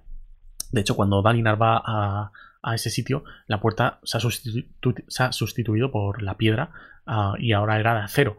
Y entonces pues tira los, barriles para adentro sin mirar. Le dice que los mensajeros que, esa mañana había matado eh, iban a decirle precisamente que su mujer estaba en prisión en ese sitio. Entonces ahí lo estrangula hasta la muerte viendo lo que ha hecho y Kadash vomita directamente ahí mismo al darse cuenta de, lo sucedido. El cadáver de Evi quemado es traído de vuelta al campamento y hace jurar a las escribas que mantendrá el secreto, y cuentan que ha sido asesinada durante la noche y como retribución quemaron a la ciudad, o quemaron la ciudad mejor dicho. Otra vez en Colinar, Shalan entra en el palacio y ve cómo la gente está tirada por los suelos, teniendo sexo en otras habitaciones, comiendo, bebiendo, durmiendo, etc. Caladín, por su lado, está eh, comiendo con Celeste y ambos intentan sonsacarse información el uno al otro, cuando de repente suena la voz del alarma, bueno, la alarma mejor dicho, de la muralla. Caladín mata a un fusionado tocando con su skill al corazón de, o la gema corazón mejor dicho, de, de este fusionado y eh, finalmente, cuando vuelve al, muro, revela su espada esquilada y sus poderes, y dice tener órdenes del mismo rey, uh, Elokar, para salvar la ciudad. Celeste entonces le enseña a Caladín cómo usan los moldadores de, alma, de almas para conseguir comida. Y es gracias a una habitación de aluminio, hecha con planchas, por así decirlo, de aluminio en, las, paredes, que un hombre, presumiblemente Hoyt, les dio para pues, eh, poder protegerse de, de los, ¿cómo se dice? De los sprens o de los espíritus que gritan cada vez que se usa un moldador de almas, una vincula caña o em, algún poder de radiante, ¿no? Algún, alguna potenciación. Entonces, pues bueno, este apunte del aluminio es interesante porque en el Cosmere en general parece que el aluminio anula, por así decirlo, los poderes de las esquilas. E, en, cierto modo, ¿no? En cierto sentido. Así que bueno, eh, es, un dato interesante a, a, tener en cuenta para en general el Cosmere. Sin más. Eh, luego Shalan se da cuenta al volver a las calles que debido al exceso de comida que produjo su plan, las bandas han, ido tomando a la gente, eh, han ido matando, perdón, a la gente o echándola de sus hogares ah, para conseguir esa comida, lo cual la deja exhausta y angustiada en el escondite de una mujer que cuidaba a unos niños. De hecho, el niño con el que al principio consiguió la información eh, también creo que lo habían matado ah, de una paliza. Luego en esa habitación, en ese escondite que usaba una mujer, eh, pues Sagaz o Hoy tiene una conversación con ella insistiendo en que el mundo es terrible, pero que no por ello ella debe ser terrible, y que el mundo es algo mejor con su presencia. Ella vuelve finalmente a la tienda con Adolin esperando. aparece Kaladin y Celeste con una armada entera lista para atacar, un ejército. Durante la batalla en Palacio, Shalan habla con uh, Sha Anat o Shja Anat, no sé cómo se pronuncia realmente, que es el desecho que, bueno, está en la puerta jurada y le asegura a no estar más bajo el, mando, el mandato de Odium, es decir, dice que ya no siga Odium, pero que el Spren, um, el Spren que controla la puerta jurada, por, el otro lado, por así decirlo, está corrupto y uh, la insta, uh, o sea, le dice que no la active, que no active la puerta jurada porque pues eh, presumiblemente podría haber problemas, ¿no? los Spren que la, que la controlan parecen que no están del todo correctos. Kaladin ve como Elokar comienza a brillar con su hijo en brazos y que está arrodillado diciendo las palabras del primer ideal de los caballeros radiantes, pero bueno, es interrumpido por Moash que le clava una lanza y lo mata, lo aparta sin una patada. Moash eh, se permite hacer el saludo del puente 4 a Kaladin, valiente hijo de puta. Ah, bueno, Adolin se lleva a Cal, ¿vale? Lo, coge eh, fuerte porque sabe que no es momento de luto de ponerse triste a llorar una pérdida en batalla. Eso sabe que está acostumbrado, que tiene que hacerlo después. Entonces aparece Ausedan rodeada de humo negro, la mujer o bueno, ex mujer de Elokar. Vuelven a la plataforma de la puerta jurada junto con Celeste y le dicen a Shalan que active la puerta, sea como sea, aunque esta pues está dudando debido a lo que le ha dicho uh, es ya Anat, que afirma ser una trampa de los fusionados que bueno, por eso no, uh, por eso los dejaron entrar en Palacio, porque sabían que si activaban la puerta morirían. No les queda otra opción y bueno, ya Anat le dice que tratará de no matarlos. Dalinar luego recibe la noticia en Colinar, o sea, en Uriciru, perdón, de que Colinar ha caído. El grupo radiante aterriza en Shadesmar y los Spren ah, ahora tienen un tamaño 1-1, eh, es decir, el tamaño de una persona real. Ya no son eh, pequeños y van volando. También ven que el Spren eh, muerto de la espada de Adolin pues tiene como los ojos rasgados y creo que la boca también la tenía cosida. Bueno, no estoy seguro, pero tiene los ojos como rasgados, ¿no? y parece como que está muerta, pero no del todo. Todos están bastante chocados, pero bueno, un detalle es que la espada de Celeste no tiene Spren, ¿vale? Aunque sea, aunque parece una espada esquilada, no, no tiene Spren. Y con esto termina la parte 3. En los interludios, eh, sigue entonando los antiguos ritmos, los antiguos ritmos, perdón, y no los nuevos. De hecho, eh, em, se ve que el Spren de su hermana se niega a irse de su lado. En Rice ah, le llama, llama Ancient One, es decir, la, la, antigua, ¿no? Con mayúscula, la antigua o, o sí, es como antigua, ¿no? O algo así más o menos.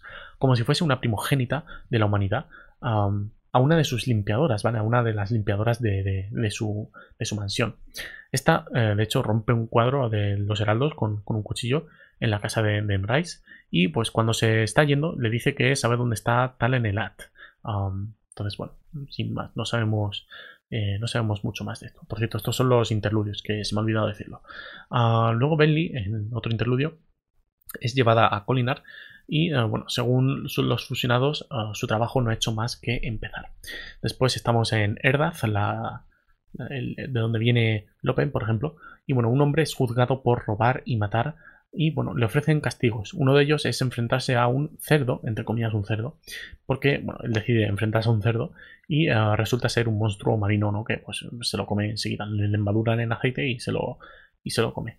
Esto no sé, no sé por qué, vamos, entiendo que esto se verá en, otro libro, en, el cuarto libro quizá, porque de momento en este libro no se ve nada acerca de un monstruo marino. Pero bueno, Vemos a Odium también que visita a Benly para mostrarle su poder, igual que con Dalinar, y asegurarse de que está bajo su mando.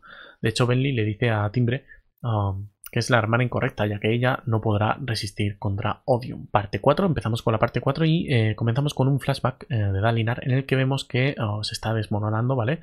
No hace caso de sus hijos, todo le recuerda a su esposa, oye las voces, los gritos, y bueno, se va a la taberna, a la taberna perdón, de los mendigos y habla con un tal Ahu, eh, A-H-U, Ahu, Um, que en realidad es Yeziren, pero um, yo en su día no me di cuenta, de hecho, pero bueno, resulta ser eh, o Yeziren, el dios de los heraldos, uh, considerado también un dios por, por, los uh, Aleci, y bueno, este le cuenta algo acerca de precisamente las desolaciones y de ser torturado, uh, y bueno, sin más, beben hasta emborracharse.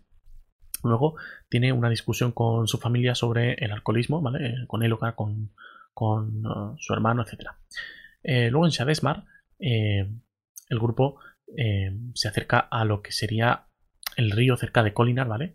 Eh, que ahí pues es una superficie, ¿no? Consiguen hacerlo con, cuentas y tal. Adolin cae en la cuenta, de hecho, de que ahora es él el rey de Alezcar, debido a que su padre abdicará y que Elocar está muerto. Algo que tampoco le termina de hacer muchísima gracia. Luego vamos, vemos el lago puro, estamos en el lago puro con Seth, que comienza su entrenamiento como rompedor del cielo. Si no me equivoco, esta es la primera vez que vemos a Seth desde su muerte y resurrección en palabras radiantes, algo como poco curioso, ¿no? Em, volvemos a Shatesmar y Kaladin tiene un recuerdo del ejército de Amaram, donde pues, tenía miedo por ser demasiado efectivo matando y haciendo daño a alguien. ya en el presente, Kaladin, desanimado y depresivo, le pregunta si, eh, si, le puede mandar un mensaje a Dalinar desde el reino hasta, bueno, en el reino físico, pero ella dice que no debido a su lazo con, con él, con Kaladin, y pues como está en el reino espiritual no, no es capaz de comunicarse con el reino físico. Vemos otra vez a Seth que comienza una investigación en una prisión ahí en el lago puro donde supuestamente se han escapado varios prisioneros. Se da cuenta de que el guardia de, la prisión era un corrupto y ah, bueno, le da paz entre comillas ah, con la espada Nimi ah, que recibió pues al final del segundo libro como todos sabéis que se trata de sangre nocturna ¿no? con el tema del humo y tal pues y que habla eh, ya sabemos que, espada es. Eh, en el grupo de Shadesmar, uh, Celeste da a entender que apareció, que aprendió, perdón, una kata, es decir, un movimiento con la espada, que le ve hacer a Adolin del mismo maestro, ¿vale? De Zael. O sea, ve a, hacer, ve a Adolin practicando movimientos de espada y Celeste le dice que ella también aprendió ese movimiento. Esto nos da bastantes pistas sobre la identidad de, Celeste, ¿vale? Que tiene relación con otro libro que no voy a comentar por si alguien pues, no se quiere llevar spoilers. de hecho, es ella la que sugiere atravesar la perpendicularidad de cultivación para poder volver al reino físico en los, picos come cuernos. pero de pronto se ven atacados por un Spren ah, peligroso, que pues parece que se está acercando.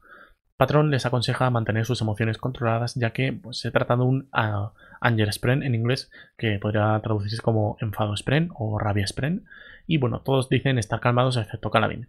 Consigue calmar su ira por no poder volver y ayudar a los demás y bueno, el spren se acaba marchando. Andan un par de días mientras eh, y Sil eh, van hablando sobre pues, dónde vivía ella y cómo era su vida. De hecho, le cuenta que eh, ella vinculó a otro hombre que murió en una batalla antes de la desaparición de los heraldos. Y bueno, aunque sobrevivió, su padre le prohibió, o sea, Sil sobrevivió, su padre le prohibió salir de la ciudad hasta que ella escuchó a, a llamarla.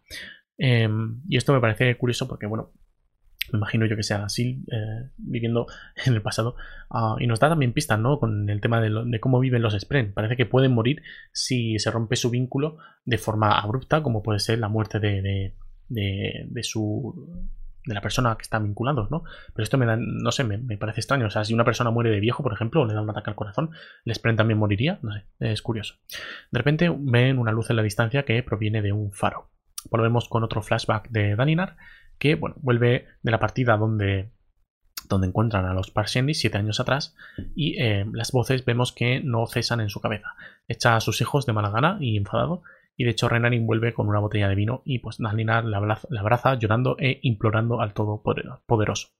Tras esto vemos, volvemos al presente con Navani acompañando a Dalinar en su primer meeting de la coalición. Tras una discusión, uh, Navani vuelve a coger las riendas de la reunión. Um, de hecho, es ella la que va tomando la voz cantante, ya que Dalinar está un poco eh, bueno, apagado, no puede llevar una reunión, de ese estilo. Y argumenta que Azir debería encargarse de las leyes y de la burocracia por su experiencia en ello.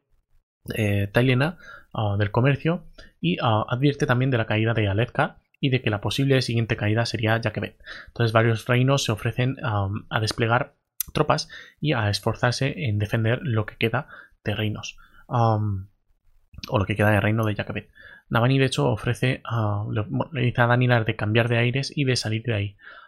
de, ese sitio, por así decirlo. y él pues acepta.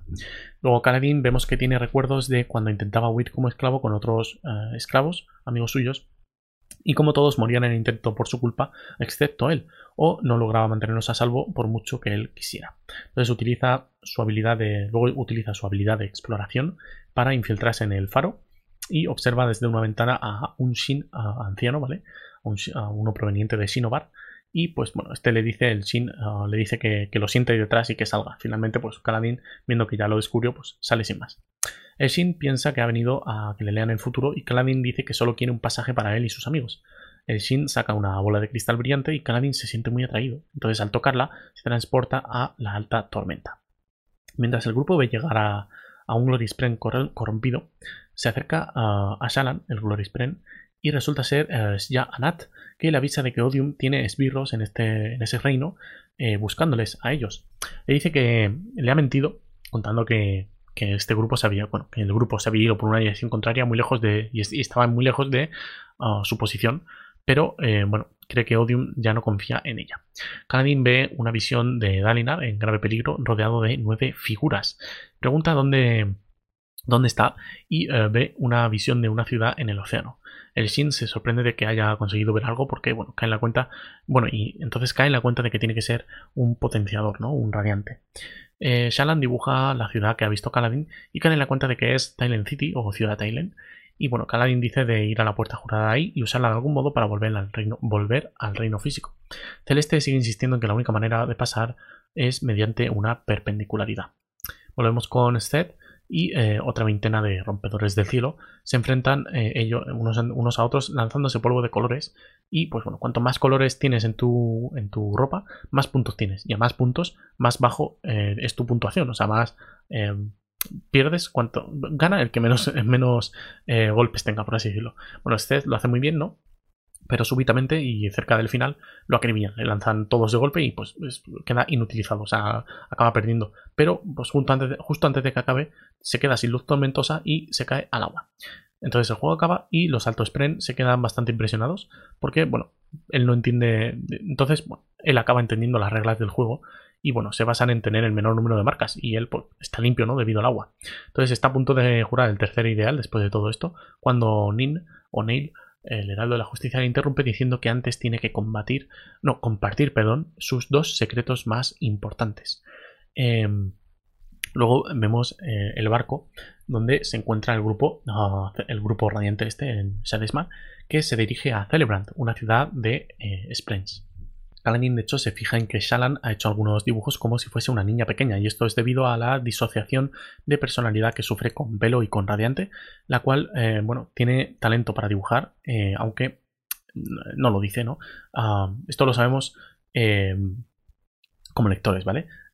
bueno, o sea, la que tiene talento para dibujar, en teoría, es Shalan, pero con el tema de la disociación de personalidad, ¿vale? De que algunas veces la tomas velo, aunque Shalan no quiera, entonces el problema es él tiene problema con, dibujar, ¿no? Cuando es Shalan la que sabe dibujar realmente, ¿no? Bueno, en ah, vemos luego a Daninar que va a Bedenar para ver la destrucción y la guerra civil de la tormenta eterna. Eh, durante la visita se siente atraído por la emoción de nuevo, ¿vale? Después de tanto tiempo, escuchando cómo esta, esta emoción, con E mayúscula, le llama. Siente ansia por beber a Uriciru para poder descansar debido a la sensación que le produce esto, de la emoción, y bueno, en la puerta jurada en la puerta jurada hay unos fervorosos que lo excomulgan por sus declaraciones acerca del Todopoderoso.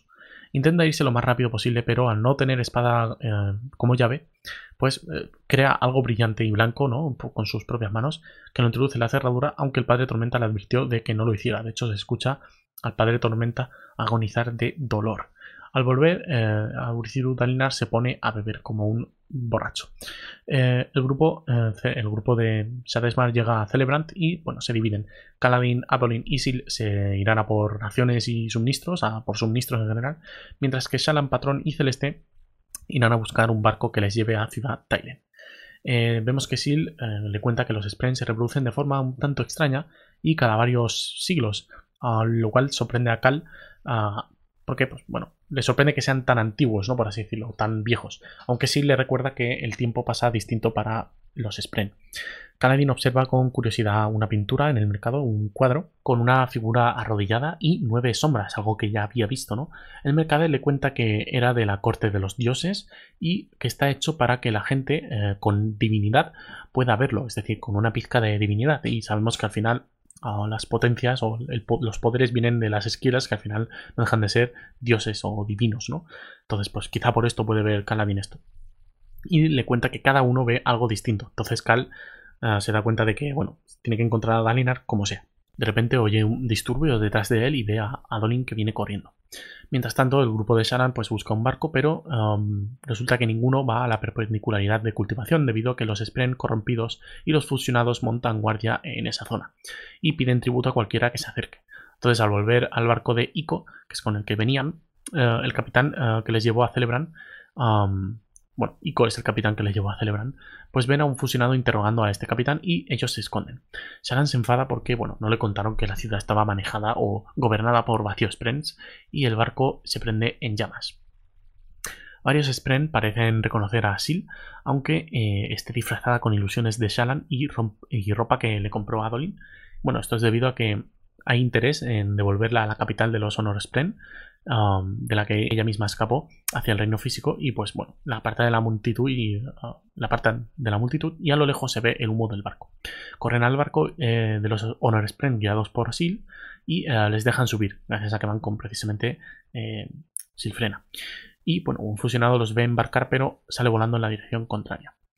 Talina se despierta en medio de una visión, algo confuso, pues desde la aparición de Odium, en una de ellas el padre Tormenta las calificó de peligrosas, y esta vez pues es la visión de Enojadón, solo que en vez de ser joven eh, y contemplar los destrozos de la desolación, este Enojadón es viejo y está escribiendo lo que Dalinar asume que es el camino de los reyes.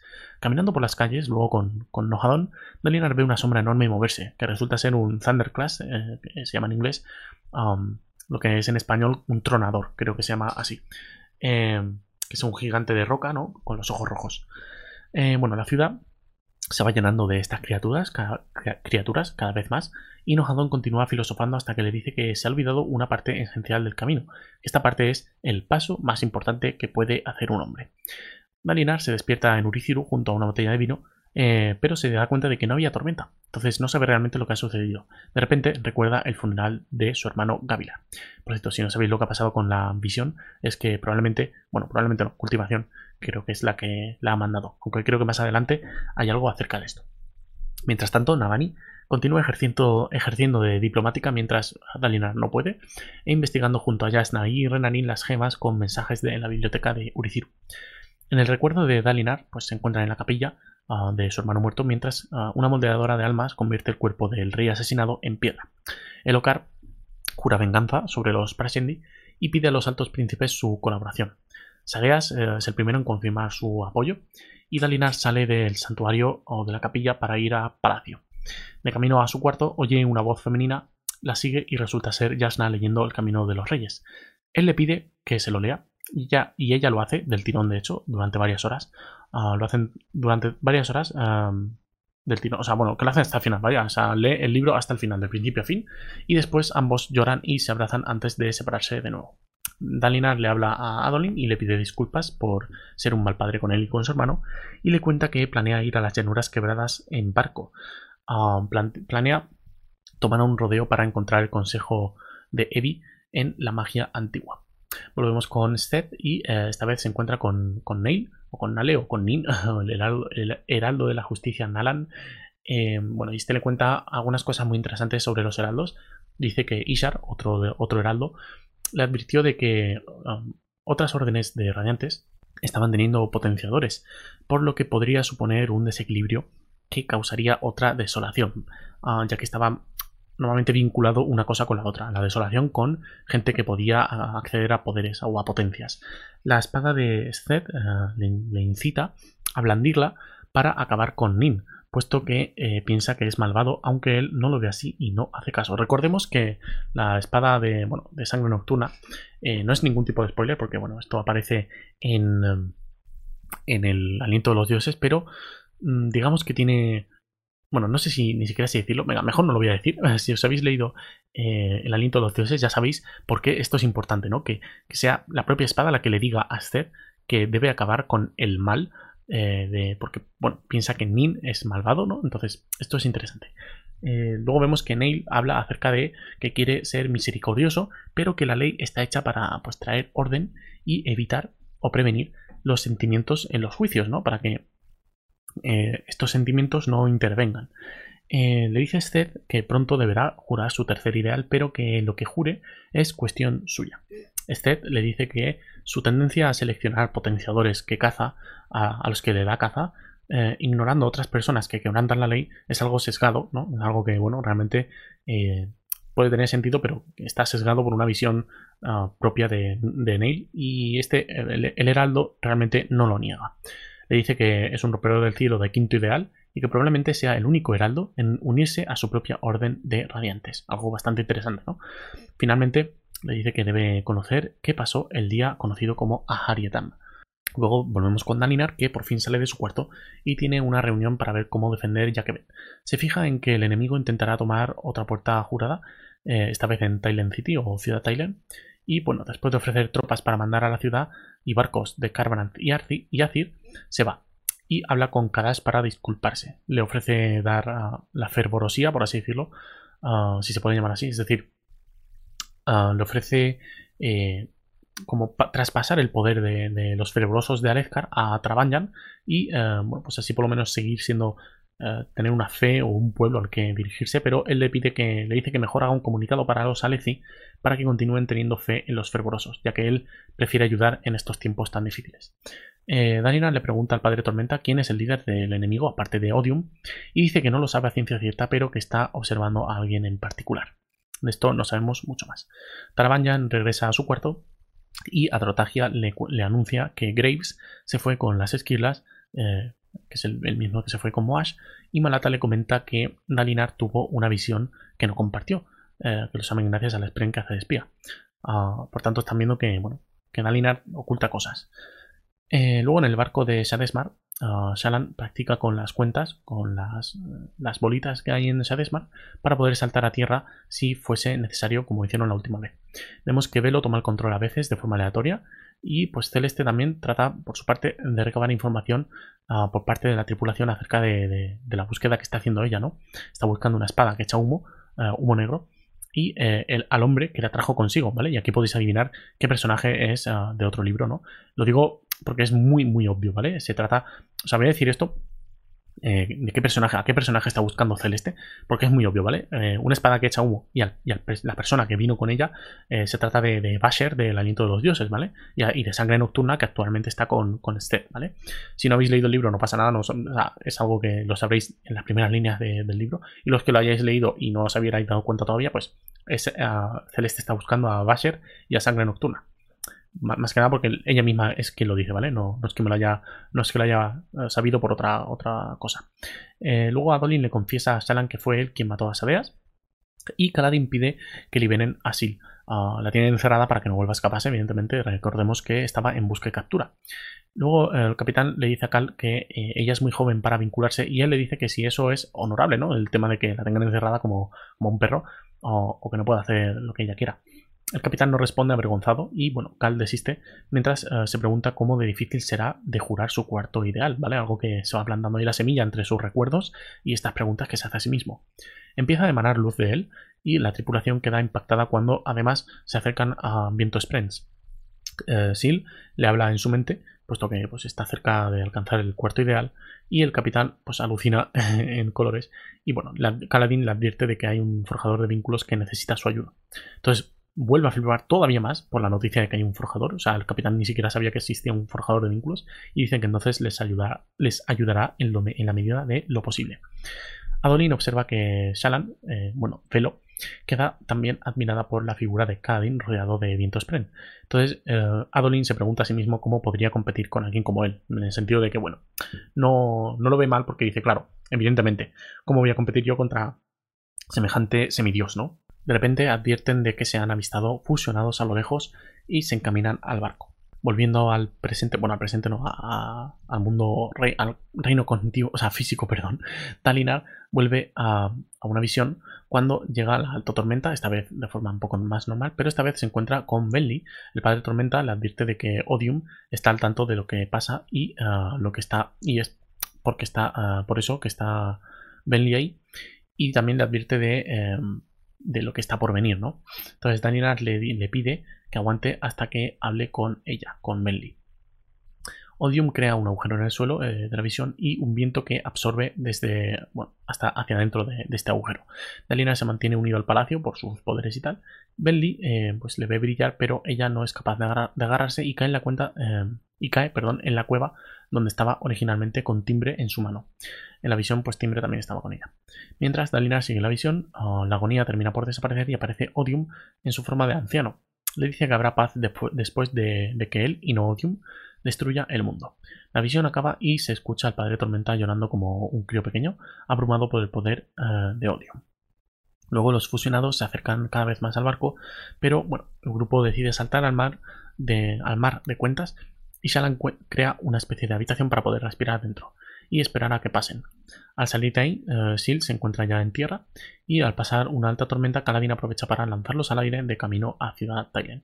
Aunque bueno, les pide permiso antes, ¿no? Evidentemente, pero vamos, que van, se van volando hacia Ciudad Thailand. Eh, Dalinar llega también a Ciudad Thailand por su parte y Renarin le pregunta si hay reservas de gemas de gran tamaño en la ciudad, pero no cuenta por qué le preocupa esto, ¿no? Esto ya sabemos que después es algo que irán buscando los fusionados, el rubí eh, importante este con el que harán cierta cosa que contaré después. Dalinar habla con el padre Tormenta y le cuenta que cultivación sigue viva y que está escondida y por eso no apareció Odium en la visión esta rara que vino sin tormenta y es porque no quería exponerse a ella, ¿vale? Odium no se quería exponer a cultivación.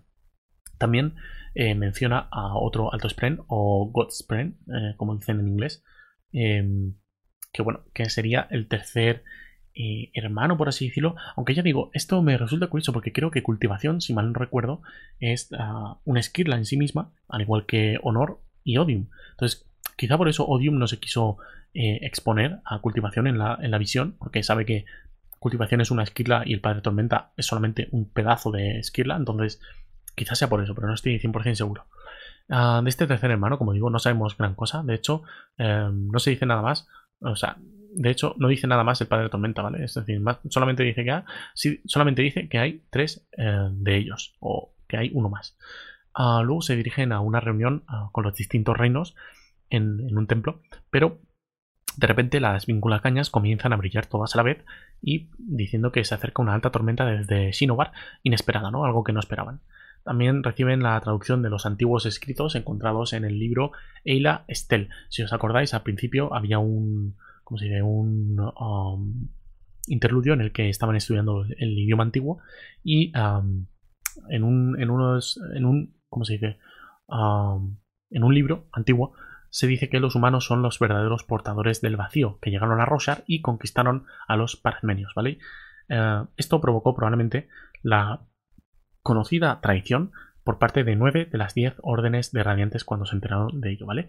Estas nueve órdenes son todas, a excepción de los rompedores del cielo, que son la misma orden que que lidera el Heraldo Neil, el Heraldo de la Justicia. Esta orden fue la única que no eh, traicionó sus juramentos, por así, que no rompió sus juramentos, por así decirlo.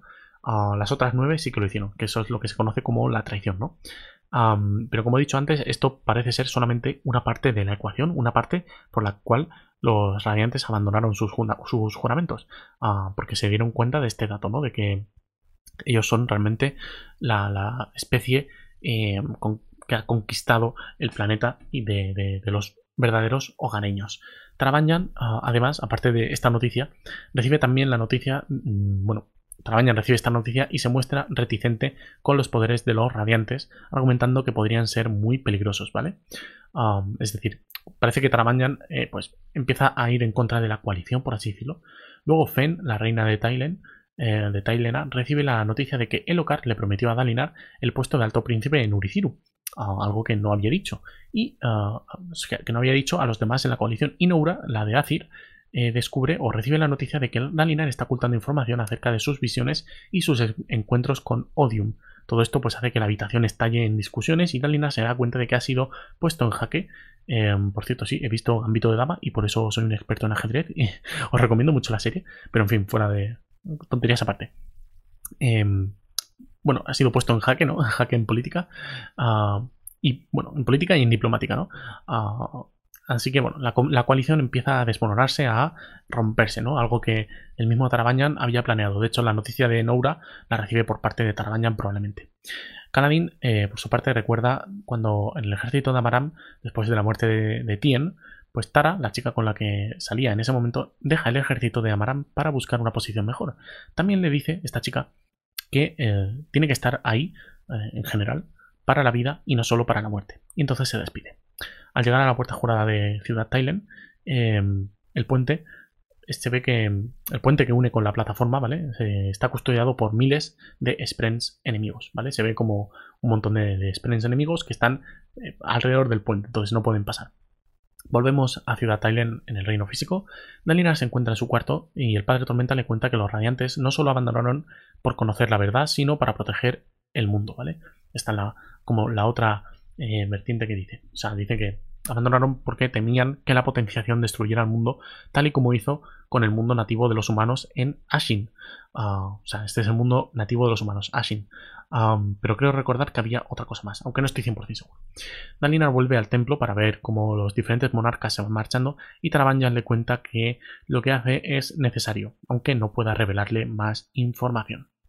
Y con esto termina la parte 4. En los interludios vemos a Benli contando su historia a los parmenios ah, acerca, bueno, a los parmenios de Tailena.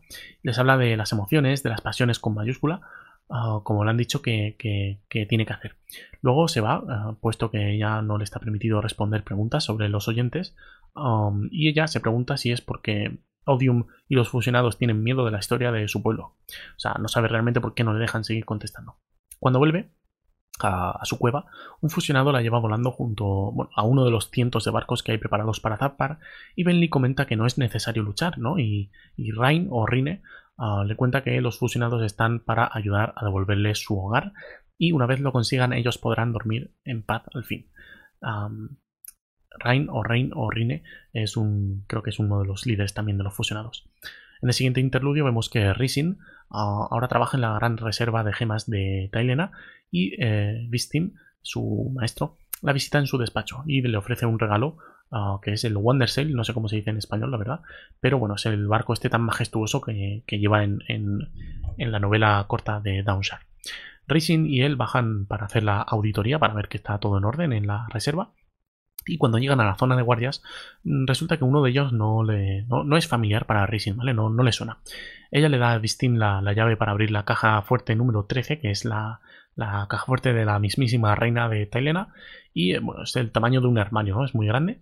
Y al abrirla se ve un enorme rubí llamado la lágrima del rey, o eso creo recordar, porque en inglés es uh, The King's Drop, creo que traducido así podría ser la lágrima del rey, creo que era así. De repente el guardia, pues que no conocían, ataca a uno de los otros, coge el rubí, encierra a su maestro, Vistim, dentro de la caja fuerte y resulta ser un fusionado infiltrado. Aunque gracias a Chiri la mascota de Risin, que se alimenta de luz tormentosa, pues se, alimenta precisamente de la luz tormentosa del vacío de, este fusionado y pues lo deja sin poderes y Risin consigue matarlo gracias a eso. Luego en el último interludio vemos a Teft que, bueno, siendo empujado por su Spren a decir las palabras, pero él no quiere saber nada de, las palabras ni de los radiantes. Ella de repente se gira hacia los barracones y, bueno, dice que siente algo horrible, que ha pasado algo horrible. Al llegar a los barracones, varios hombres del puente 4 están heridos o muertos y la espada de honor ha desaparecido. De hecho, uno de ellos le cuenta a duras penas a Teft que el ataque vino de un infiltrado con un uniforme de teniente del puente 4. Entonces Teft se da cuenta de que es el uniforme o la casaca que vendió para drogarse y huye atormentado y avergonzado del barracón. Empieza la parte 5 y comenzamos con un flashback de Daninar, aunque me resulta curioso que en este libro tengamos también bastantes recuerdos de Caladin, ¿no? O sea, parece como que hay una mezcla de, de recuerdos, ¿no? Pero bueno, sabiendo que todo esto luego repercute en el momento más adelante, ¿no? que, ya veremos con Caladín, pues puede tener sentido. En fin, eh, con Daninar, pues vemos que uno de sus guardias le da consejos para visitar a la vigilante nocturna y después de la puesta de sol, o sea, le dice que tiene que ir después de la puesta de sol y eh, solo, sin acompañante. También le vuelve a advertir de que la maldición podría ser realmente mala por si se lo quisiera pintar, eh, por si se lo quisiera pensar dos veces. Llegan al valle y eh, después, bueno, ven que hay alrededor no hay mucha vida, o no debería de haber mucha vida, pero eso es un bosque muy frondoso, ¿no? Después de la puesta de sol, como le han dicho, Dalinar se encamina hacia adentro y em, comienza a dudar realmente un poco de lo que hace, ¿no?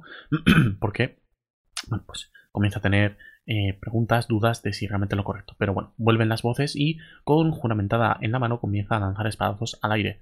Pero bueno, luego se ve a sí mismo matando parasmenios en, en, las llanuras y sonriendo, estrangulando a Elocar, quedándose él mismo el trono en una especie de visión.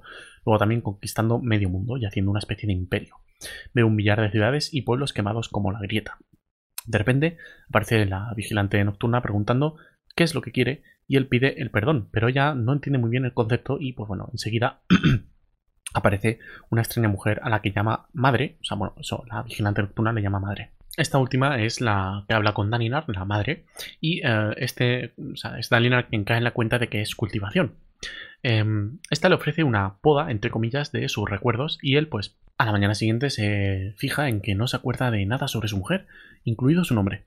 Solo sabe que tuvo una mujer que fue asesinada y le dice a sus hombres de partir y que le preparen el en el puerto una copia de El Camino de los Reyes. Volvemos al presente y bueno, en estos últimos capítulos hay muchos intercambios de puntos de, vista, ¿vale? O sea, empezamos ya la última parte del libro. Empezamos con Dalinar, eh, bueno, viendo cómo se acerca la, tormenta eterna, esto ya en, Ciudad Island, y eh, cómo se acerca también el enemigo por, por mar. Se pregunta por qué Cultivación le ha devuelto ahora sus recuerdos y cuál es el siguiente paso que debe tomar.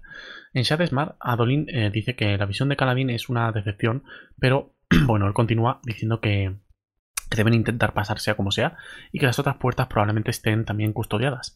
Shalan aún tiene un poco de esperanza en de poder hacer funcionarla ah, si consiguen llegar.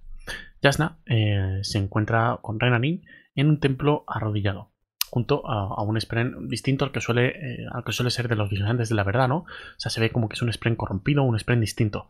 Ah, ella blande su espada esquilada. Luego vemos a Bentley, que es llevada a la costa para hacer de intérprete, y los fusionados van alentando ¿no? a, grupos más pacifistas eh, de estos barcos pues, para que entren en batalla, para que se abran a las formas de poder. Bentley eh, ve llegar a espíritus de fusionados junto a la neblina roja, ¿vale? Y siente calor y sabe que Odium está llegando. De hecho, aparece como un parasmenio con piel de oro y mármol blanco. Teft busca un sitio para esconderse, pero bueno, su Spren aparece y sigue corriendo, ah, y él sigue corriendo, ¿no? Escucha a lo lejos un estruendo y pues se acerca un balcón a, mirar y ve cómo los oyentes están ah, entrando por la puerta jurada de Colinar. Navani corre ah, hacia Fen en el muro y bueno, le dice que pueden defender el muro con tropas de Amaram, pero de repente la tiembla tierra, empieza a temblar y un monstruo de piedra se eleva desde el mismo suelo. Bentley observa el poder que viene desde el mundo cognitivo, un poder rojo, ¿vale? Bueno, pues este poder entra en el reino físico, una niebla, una niebla roja, y ella comienza a sentir la emoción con E mayúscula. Caladín ve como la masa roja desaparece, al igual que otros fusionados. Ah, de hecho, solamente quedan seis montando guardia. Desde el punto de vista de Bentley, vemos a la emoción entrando en el ejército de Amaran y eh, sus ojos pues, se ponen rojos, ¿vale? Odium les dice que se vengan de Dalinar por la muerte de Sadeas y el ejército se da media vuelta y ataca a la ciudad. Kaladin se acerca a los fusionados y esto pues se ven confundidos, ¿no? Por enfrentarse solamente a un hombre. Cal se lanza a al aire, perdón, y cuatro de estos fusionados le siguen para darle caza. Dalinar siente el temblor del suelo y probablemente sea un segundo tronador. Siente ah, la emoción, pero aguanta la tentación de abrazarla, ¿no? Ve como el tronador ataca también precisamente la reserva de gemas de la ciudad y eh, Dalinar, confundido, le pregunta al padre Tormenta, pero bueno, este tampoco sabe nada, ¿no? No entiende qué está pasando. De hecho, luego, dos fusionados guiados por un spray en amarillo roban algo de un palanquín ah, que se ve por ahí y eh, no consiguen darles caza. o sea, Dalinar les, intenta caza a esos eh, fusionados, pero como no llega, pues se dirige a ayudar a Racing y a Vistim, que iban en el palanquín, que les cuentan que les acaban de robar la lágrima del rey, esta gema, este rubí eh, tallado perfectamente, ¿no?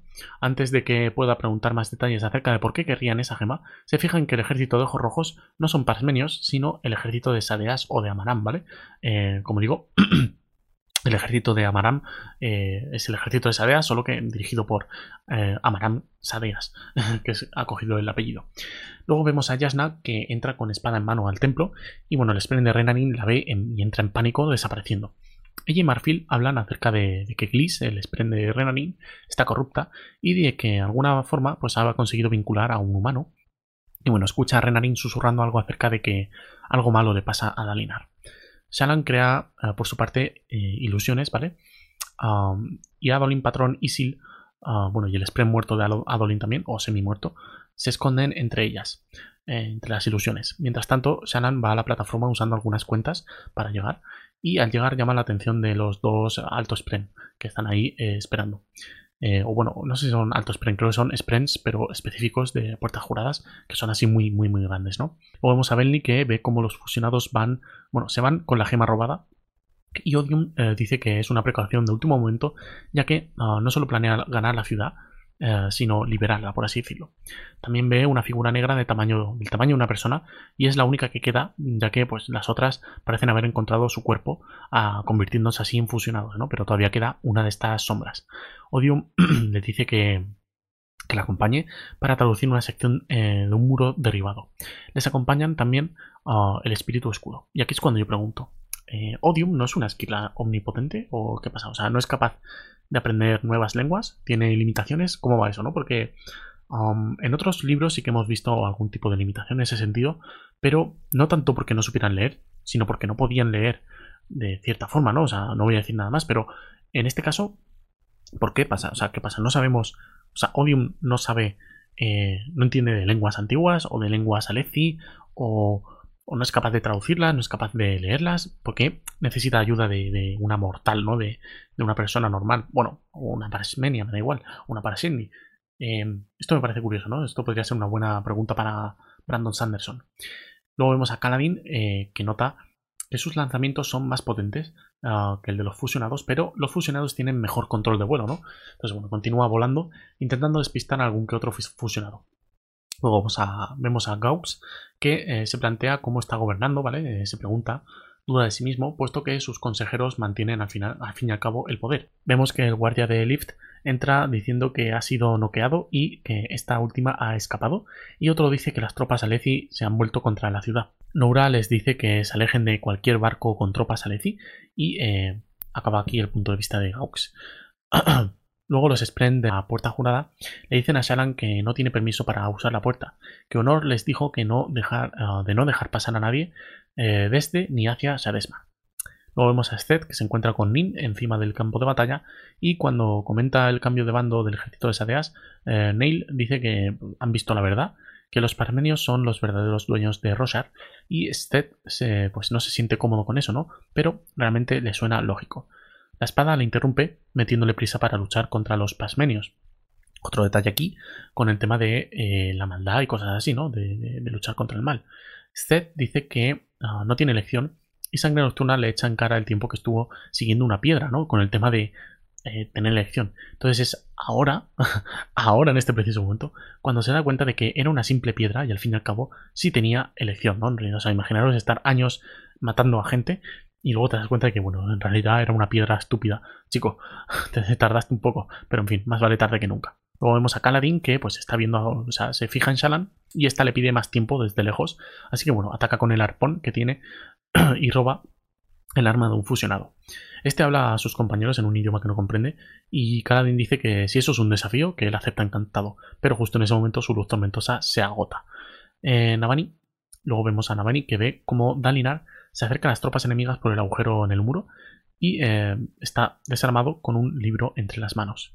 Dalinar ve cómo el ejército está entrando y de repente Lift aparece y le pregunta qué es lo que tiene que hacer. Le pide que traiga el rubí de vuelta y le advierte de los poderes de los fusionados. Esta se va y Otium llega con Benly y otros fusionados hacia Dalinar. Adolin y Patrón continúan haciendo el engaño, pero un fusionado, eh, ya cansado, se corta la mano a sí mismo, esparciendo su sangre entre las ilusiones hasta que cae sobre Adolin y pues le atacan desarmándole y él coge eh, su cuchillo intentando aplicar el entrenamiento que le, que le hizo eh, Zael Para luchar con un cuchillo, pero el fusionado, pues evidentemente, al poder volar, le clava su lanza y el desprende ojos muertos ah, de Kaladin, o sea, perdón, de Adolin, ataca violentamente al fusionado. Adolin mira a Shannon desde lejos desangrando y él mientras desangrándose. Shannon ha intentado incluso disfrazarse, pero pues no consigue nada ah, hasta que un fusionado la ataca, ¿vale? Desde hace un, ataque en picado, pero pues este eh, falla a, duras penas consigue esquivarlo Alan y cuando vuelve a coger altura, el fusionado, para volver a atacar, eh, ella manifiesta un muro desde el reino físico y el fusionado pues estampa contra, contra el muro en plan coyote y corre caminos. Bastante guay. Adolin eh, llega sangrando y eh, bueno, se vuelven al otro lado para intentar ir a por Kaladin, ¿vale? Vuelven otra vez a, la orilla. Lift, por su parte, se va deslizando fácilmente entre, entre el ejército, siguiendo a un fusionado que lleva algo eh, bueno, que lleva, algo eh, y este pues se da cuenta de que la está siguiendo y pues se para, diciendo algo que ella tampoco entiende pero que le suena divertido. Entonces el fusionado comienza a volar y ella le sigue eh, o le intenta seguir por tierra deslizándose. Luego vemos a Steth que sigue mirando junto al heraldo de la justicia y dice que los rompedores del cielo jurarán sobre los cantores puesto que Roshar es su hogar. Steth duda de que Ah, vaya a hacer lo mismo y le pregunta si puede seguir a una persona en vez de una ley, en cuanto jure su tercera idea. Eh, Neil le advierte del dolor que le causó a los hombres cuando lo siguió. Seth mira a Dalinar y se pregunta si simplemente estaba siguiendo a los hombres equivocados. Kaladin de repente cae en la cuenta bueno, perdón, se cae en las cuentas, en, el mar de cuentas desde la altura y bueno, con dificultad para nada entre ellas se va ahogando hasta que Sil consigue recogerle y pues ah, lo lleva al lado de Adolin y Shalan. Trata de curar a su amigo pero está gravemente herido y Adolin pide un cuchillo para acabar con su vida, puesto que no le queda luz tormentosa y Sil le empuja a decir las palabras. Odium eh, coge a Dalinar de su hombro y bueno, él siente el inmenso poder de nuevo y sabe que es inútil luchar contra él. Entonces recuerda el consejo que le dio Honor y pregunta por un duelo de campeones. Lift, por su parte, continúa siendo, o sea, persiguiendo, perdón, entre soldados impacientes por entrar en la ciudad. Y un tronador uh, la, destroza con un barrido y se cura a sí misma.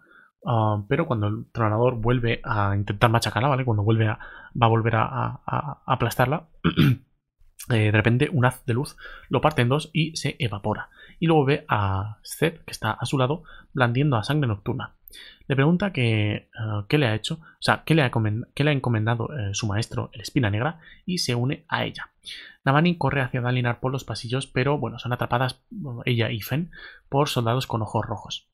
Salash, que no Salan, eh, sino la Heralda o la Heraldo Ash, o Salash, encuentra a Talanel o a Tal en una tienda en Ciudad Thailand. Renarin, por su parte, en el templo, mira los cristales, ¿vale? Las vidrieras, los vidrios que hay en, los, en las paredes, y ve varios futuros. Ve a Yasna matándole y a Dalinar convirtiéndose en el campeón de Odium. Dalinar, de hecho, se siente seguro acerca del duelo. Odium se asegura de que sea su verdadero eh, deseo y Dalinar lo confirma. Dalinar cree que Amaram será su oponente, pero en realidad él es el elegido por Odium. La emoción se abalanza sobre él. Odium se mete en la mente de Dalinar con recuerdos vívidos por todas las cosas que ha hecho. Odium le dice que le culpe a él, que le dé su culpa y su dolor. Sted, de hecho, ah, por su parte va cortando a soldados con sangre nocturna desenfundada y encuentra la fusionada con la gema.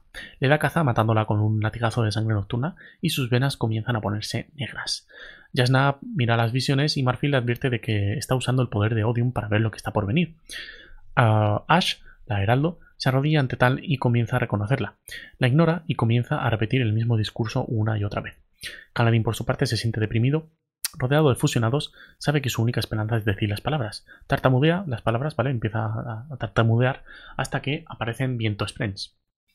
Luego otra vez en el Ciudad Island, Lift y Windel eh, su Spren, se encuentran alejados de Esther ah, y de su, entre comillas, terrorífica espada, según como lo dice ella. Pero bueno, aún así eh, lo ven arrodillarse y sale corriendo hacia él.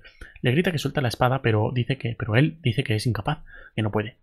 Los captores de Navani matan al marido de Fen, a Kimalk, um, o Kimalk, es un nombre muy raro, al marido de, al rey, bueno, rey, sí, marido de Fen, eh, ya que no les es útil y Navani hace eh, funcionar su fabrial contra los soldados y los mata, ¿vale?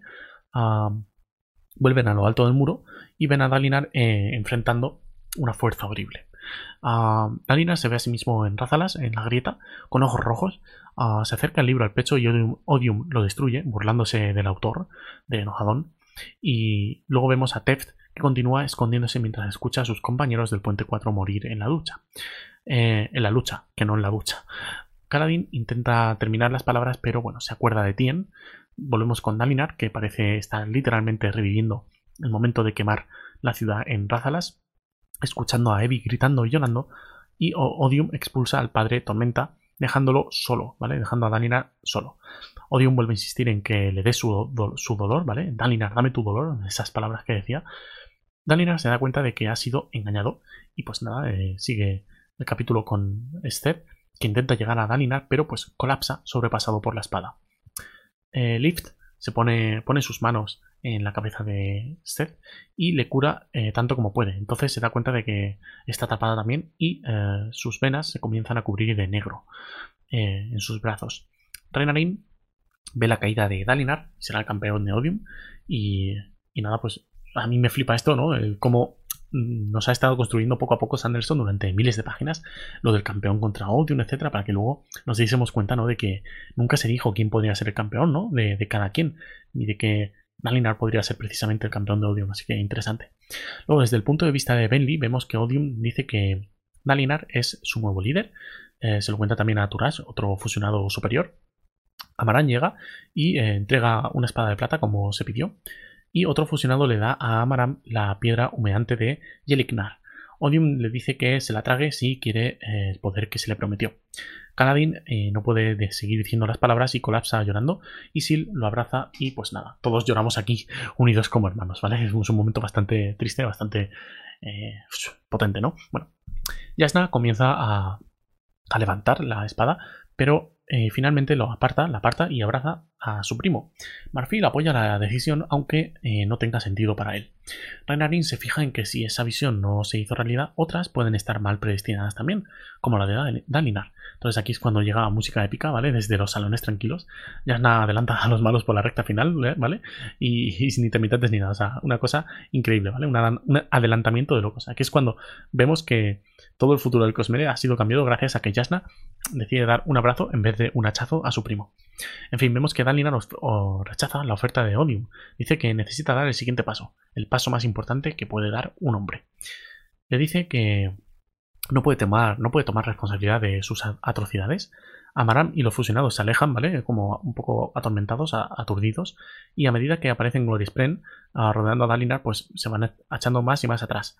Siente la presencia del Padre Tormenta de nuevo y hace eh, su siguiente juramento, tomando responsabilidad por sus crímenes, pero prometiendo siempre hacerlo cada vez mejor en la medida que esté en su mano, ¿no? Renarin y Yasna uh, corren al, al, ver la luz de los Glory Spren y se encuentran uh, en la base del muro. Dalinar vuelve a escuchar la palabra únelos en su cabeza, ¿vale? Gritando, mientras miles de Spren forman eh, un tornado a su alrededor. No sé, yo me imagino ahí una voz súper potente, únelos ahí en plan película. Pero bueno, Sil eh, siente que, lo que está pasando, ¿no? Y le dice a Kaladin que quizá alguien pueda rescatarlo a él por una vez. Dalinar pasa a su mano izquierda al reino cognitivo y la derecha al reino espiritual, mientras los enemigos se echan para atrás, excepto Benly eh, escucha la voz de Evie perdonándole uh, y combina los mundos en un solo mundo. Volvemos a llorar aquí, todos juntitos, ¿vale? Abrazados y juntitos, o sea, cogidos de, de la mano. Un momento épico, la, la palmada esa, o sea, es, de película. Desde Sidesmar la luz explota y aparece un pilar de luz que Sid identifica como la perpendicular, eh, perpendicularidad de honor. Tal eh, le pregunta a Ash cuánto ha estado desde la última desolación y eh, cuando le dicen que han sido 4.500 años, se queda de piedra, ¿vale? Ash, de hecho, comienza a disculparse porque, bueno, eh, se siente mal, ¿no? Por, por haber, haberle dejado 4.500 años solo.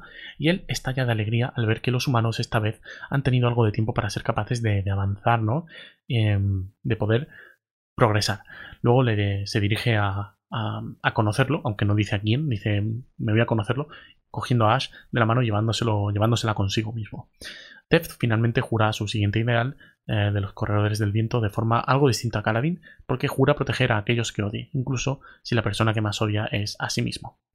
Luego vemos que Jasna eh, se defiende, eh, bueno, Jasna y Renan se defienden de las tropas enemigas, y vemos también que las gemas repartidas por el campo de batalla, ¿vale?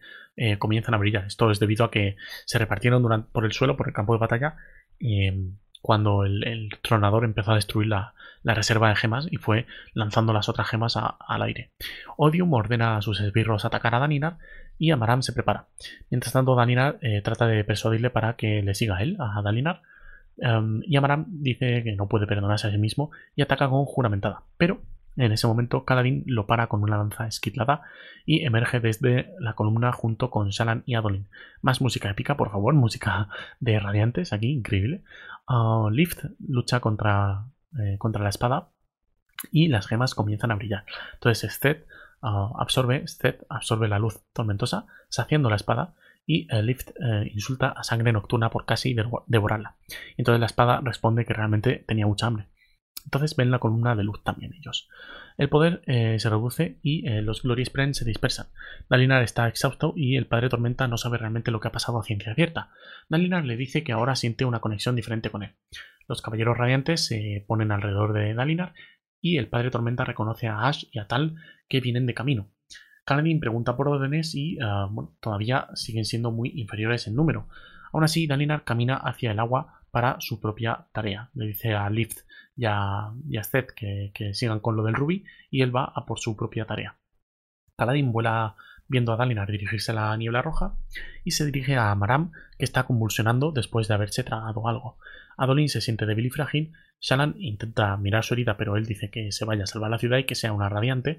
Um, y Sanan pues crea un ejército de figuras de luz. Um, Adolin se va en busca de Asna y eh, blande su espada y corre hacia una batalla cercana. Seth y Liz planean cómo recuperar el rubí después de que Dalina se lo, se lo, se lo dijese y Kaladin y Amaran con los ojos rojos, o sea, Amaran con los ojos rojos se reúnen. Amaran con juramentada y otra espada más en la mano, la de Elaran, el hermano de Shalan, eh, echando humo negro y rojo por el cuerpo. Le ataca a, pues ataca de repente a Kaladin. Dalinar da un paso al frente contra la emoción y ve las batallas del pasado. Entra en ella y mientras tanto Shalan se, ve, eh, se siente todavía un poco débil mentalmente. Nota que, nota que alguien le coge de la mano, desvelo, y eh, de su otra mano, radiante. Entonces manda eh, al ejército de figuras de luz a atacar. Adolin lidera un pequeño grupo que ayuda a evitar, bueno, está evitando que los enemigos converjan en la posición de Yasna. Al ver que ella no necesita ayuda, pues se va a ayudar a los taileños y el hijo de Fen le pide ayuda diciendo que sus padres están, eh, están atrapados tras, el muro. Jasna tiene una conversación con Marfil mientras lucha acerca de los tres reinos y de cómo puede ver a los Glorispren en el reino físico, ¿no? Cómo puede verlos, sentirlos. Se siente llena de luz tormentosa y de un plumazo convierte a los soldados que están entrando por las ilusiones, em, en las ilusiones de Salan, eh, pues los convierte en humo, ¿no? De un plumazo. Algo que en el pasado le habría costado mucha concentración y poder. Entonces vemos que se está volviendo muy buena con esto, ¿no? Marfil le dice que los reinos se están volviendo a separar poco a poco y ella dice que pues, deberían aprovechar esa ventaja mientras puedan. Seth y Lift se acercan al ejército Parshendi y bueno, un fusionado sale volando con, el rubí y Seth le da caza en el aire, cayendo ambos al suelo junto al rubí, ah, llama la atención de otros tres fusionados.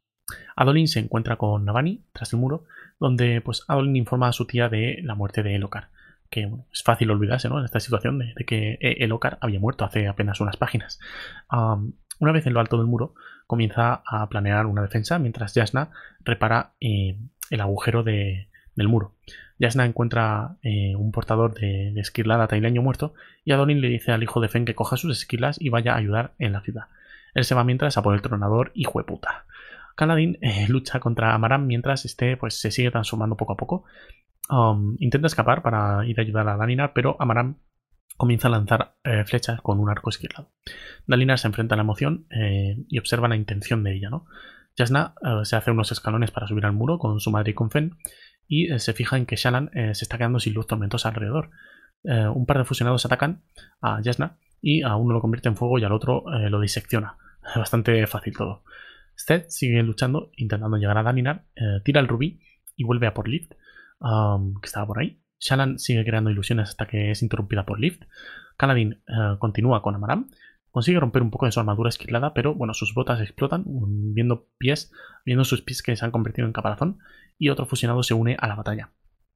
Eh, con Amaram. Mientras tanto, Adolin eh, piensa en cómo usar su espada contra el tronador. Em, pues escucha un nombre en su mente, ¿no? Mayalarán, o Mayalarán, depende de cómo lo queráis pronunciar, que es el nombre de su espada esquilada. Consigue ir un, poco al monstruo, pero en un momento eh, una mano esquilada lo atrae hacia una tienda, ¿vale? O sea, una mano de una armadura esquilada lo, atrae hacia adentro. Luego vemos a Dalinar que abraza lo que fue y rechaza a la emoción, agradeciéndole la fuerza que le dio. Belly y, Timbre escapan tras la retirada de Odium y comienza a jurar el primer ideal, pero es interrumpida por un fusionado buscando a Timbre, que ya no está por ahí. Ella consigue persuadirle y vuelve a los barcos.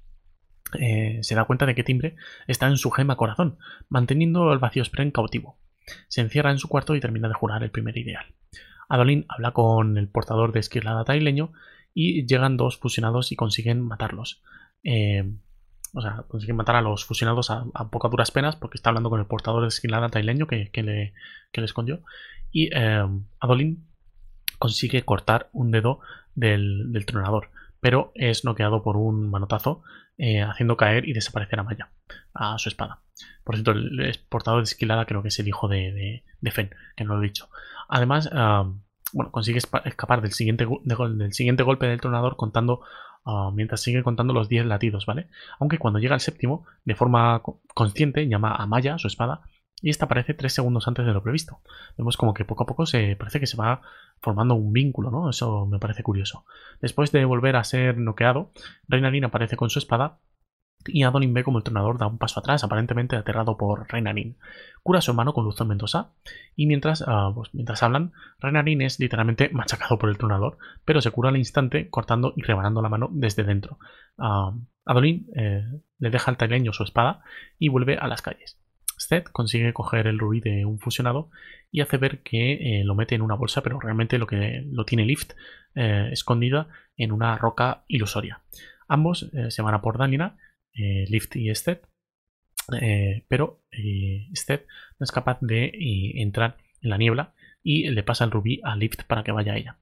Kaladin consigue desarmar una de las espadas de Amaran, pero pues sigue en desventaja porque está dos contra uno, contra un fusionado también. Se deja herir por el fusionado para lanzarlo por los aires y sigue luchando entre la tormenta eterna. Amaram explica sus motivos a Kaladin y él lo enfada, ¿vale? Kaladin le, hace enfadar, consiguiendo derribarlo al ser tan efusivo después, ¿vale? atacar sin pensar. Em, sin embargo, luego ocho fusionados aparecen para evitar que, que vaya a ayudar a Dalinar. Renarin y el Teileño, eh, el hijo de, de Fen, que bueno, no me, no me, no, me voy a dignar, a pronunciar el nombre porque bueno, es difícil. Eh, cortan las piernas del tronador así como los brazos y bueno, Gliss le dice a Renarin cómo derrotarlos con luz tormentosa. Y, el, y es, eh, bueno, Renarin se va hacia la puerta jurada de la ciudad. Luego Shalan se queda sin luz tormentosa y exhausta, con poca fuerza, y las ilusiones se desvanecen. Todos los fusionados atacan hasta que Yasna crea un muro de fuego entre ellas y los enemigos. O sea, entre ellas dos y los enemigos. Shalan eh, se, encuentra, se encontraba bajo la forma de Radiante y le pregunta si ella es real. Y Asna dice que sí. Renarin llega eh, y le informan de que de Uriciru, ah, de que ha sido tomada. Entonces se dispone a abrir el portal, sorprendido de que no haya, de que nadie le pare, ¿vale? Porque hay algunos fusionados observando la zona, hasta que llega hasta la, misma puerta que se enfrenta contra unos fusionados. De repente, algo encaja en su cabeza, ah, haciéndole sonreír tras ver una visión. Justo entonces la puerta estalla en luz, entrando el ejército liderados por un hombre barbudo con una, larga lanza esquilada, que es Teft, más música épica. Patrón, Velo y Radiante eh, consuelan a Shalan, ¿vale? Mientras está exhausta. Y mientras en la distancia se ven a los ejércitos parmenios con largas escaleras. Eh, Renarin, Lopen y Teft eh, y el Puente 4 crean una defensa para la puerta jurada y Dalinar continúa aguantando hasta que llega Lift con el rubí. Lo coge por encima de su cabeza, abraza la emoción y abraza la emoción por una última vez. Caladín se maneja con los ocho fusionados y mata a dos, pero se queda poco a poco sin luz. Ah, y algo tras él ah, hace retroceder a los fusionados, ¿vale? Algo confuso. Ve como la niebla roja se retrae y pues Amaram se levanta con una eh, espada yendo hacia Caladín cuando dos largas flechas se clavan una en su cabeza y otra en su gema del pecho, matándolo definitivamente. Cal, eh, ve a Roca a, lo lejos brillando y con el arco de Amaram en mano. Algo bastante súper chulo también, ¿no? El cómo salva a su amigo. Shalan y los demás eh, ven al ejército atacar la ciudad cuando la luz roja del ejército parsmenio em, y de Amaram se desvanece, ¿no? Se, se, va desvaneciendo. Entonces los fusionados comienzan a retirarse. Lopen ofrece a Kaladin luz tormentosa de esferas, eh, curando sus heridas, y ven a Dalinar con el rubí, em, que es la prisión del desecho Nergaul, uh, que bueno, es como se llama, y Dalinar dice en inglés It's over, que bueno, viene a ser un ya está o ya está terminado, ¿no? Como que todo ha acabado. Entonces entramos en el penúltimo capítulo, vemos a Moash, que es informado por Leswi, una de las eh, fusionados, una de las fusionadas líderes, um, de que quieren hablar con él. Camina por el palacio de Colina hasta que se encuentra con eh, Nanan, o H Nanan, o Ch Nanan, no sé cómo decirlo, en un balcón donde está esperando a, hablar con él. Nanan, como lo voy a pronunciar ahora, le felicita por matar a Elokar y le dice si haría lo mismo con un dios, refiriéndose a Yecerece o a Jezrien, el dios o rey de los heraldos. Navani corre hasta Dalinar, le cuenta su recomposición de recuerdos eh, y su enfrentamiento con Odium, y entonces la besa y le pide que estudie por favor el Ruby y que le enseñe a leer. Luego vemos a Shannon que aparta a Yasna y a Navani para conseguir un palanquín y descansar, mientras Radiante y Velo luchan por el control de ella. Se abraza con Adolin y lo aparta también para llevar al palanquín, y luego ve como Kaladin, Roca y Lopen aterrizan cerca de ella. Velo toma el control atraída por Kaladin y Shannon se sobrepone ante ambas, manteniéndolas en el fondo de su cabeza y tomando la decisión de casarse con Adolin. Bentley está en un barco con Parsmenios y les comienza a contar acerca de los oyentes, de los oyentes es decir, su pueblo. Nin o Neil se acerca a Sted y le cuenta la tortura que sufrían en Brace ah, cada vez que iban que terminaba una desolación. Y él acepta el tercer y cuarto ideal de Sted como rompedor del cielo, accediendo a la potenciación de la división. Algo que todavía no hemos visto en acción, vaya. Shannon eh, se, encuentra mejor, habla con Adolin y Kaladin aterriza cerca y bueno, se queda algo embobada con él. Adolin perdón, se da cuenta y se aparta disimuladamente para dejarles a solas. Y Shalan pues se da cuenta de que no ama a Kaladin, a sino a Adolin, ¿no? Que Kaladin, pues bueno, se sienta atraído por él, pero que a quien quiere realmente es a Adolin. Entonces le coge, le besa apasionadamente y le asegura que ninguna de sus personalidades tomará el control e irá tras Kaladin. Este último, Kaladin, discute con Sil sobre el conflicto acerca de la humanidad y los verdaderos hogareños de Roshar y concluye que él y el Puente 4 serán distintos a los Caballeros Radiantes. Agradece a Teft la apertura de la puerta y eh, se van a consolar al pobre Roca, que él no es un luchador y pues está un poco mal, ¿no? Con eso.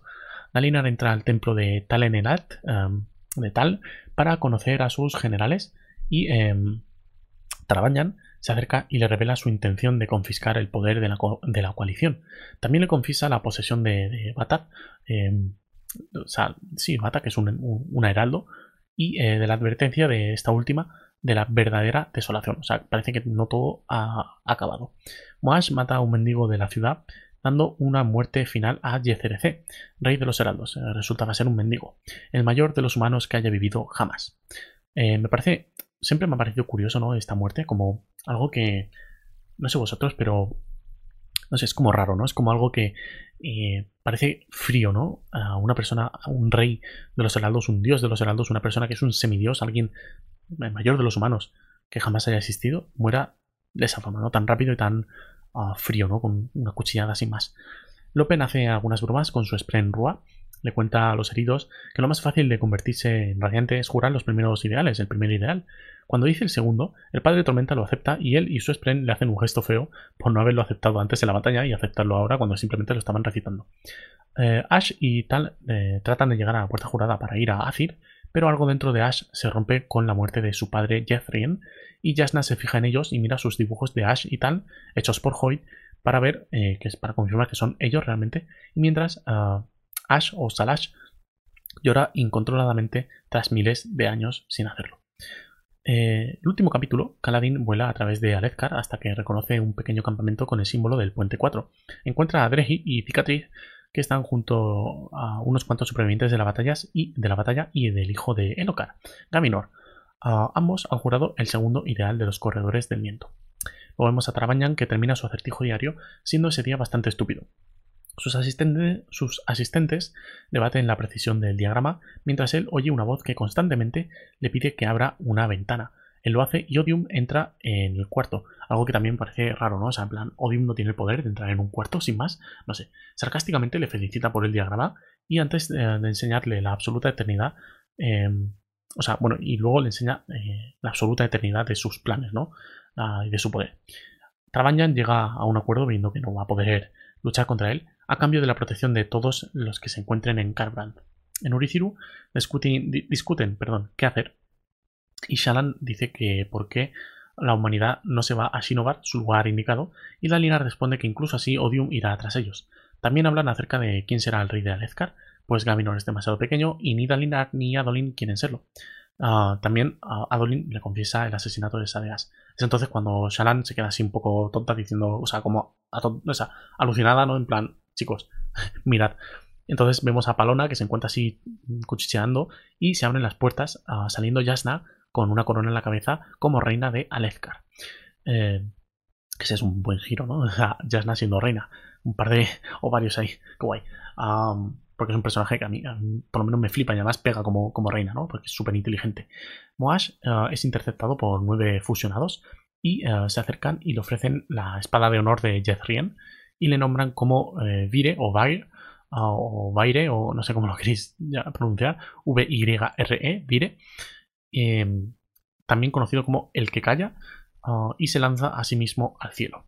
Eh, Daninar se encuentra escribiendo y practicando ah, la escritura y escribe el título de su libro, Juramentada, mi gloria y mi vergüenza. Algo bastante flipante. Yo cuando lo leí me quedé loquísimo. Con esto termina la parte 5 y empieza el epílogo, que vemos a Hoyt que se encuentra cerca del palacio de Colinar, ¿vale? Le pegan un puñetazo por insultar a un hombre, le, sacan un diente, él se va agradecido em, porque le hayan sacado un diente, se disfraza con restos de disfraces de Sprens, se va a unos edificios derruidos, va dando vueltas y va a uno de los edificios donde nota que hay un poco de vida. Ve a una niña que dice que no puede irse porque debe cuidar de su madre enferma, aunque la madre aparentemente está muerta, y em, le eh, Hoyt le da vida a su muñeca con poderes de animación, ¿vale? Que vienen del aliento de los dioses. Y finalmente consigue hacer salir a la niña con él. La lleva con una mujer que conoció anteriormente y con su marido. Y eh, les dice que necesita que esta niña cuidado, ¿no? Se va luego hacia el palacio actuando como un mendigo loco. Se fija en una sección derruida en la que trabajan particularmente muchos fusionados. Hace como si estuviera aterrorizado corriendo por el palacio, ¿vale? Gritando. Mientras eh, le gritan que se vaya. Ah, y bueno, se para en una pared que está todavía intacta, ¿no?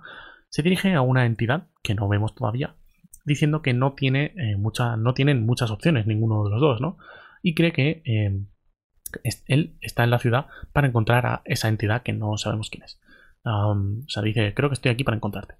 Le promete verdades jugosas si sale y eh, un patrón se mueve entre las grietas del muro hasta su mano. Los guardias lo cogen y lo echan a los jardines. Luego le dice al Spren vida antes que muerte, pequeñín. Y termina el tercer libro. ¡Ah! ¡Qué locura! Bastante largo, casi dos horas o algo así como dos horas, sí, ha salido. Em, el resumen, pero bueno, es que este sí que lo quería hacer bastante, bastante más detallado. Espero que os haya encantado, espero que os haya gustado. Y pues nada más, nos vemos lo más pronto posible con un nuevo episodio. Voy a procedo a, terminar de leer cuando pueda Downshare para hacer un pequeño resumen quizá también. Ah, y leerme el ritmo de la guerra para pues, comentar teorías y cosas locas que hacemos por aquí. Nada más, espero que os, haya gustado, dejad un like, seguidme por ahí y comentad lo que queráis, eh, donde queráis. Adiós.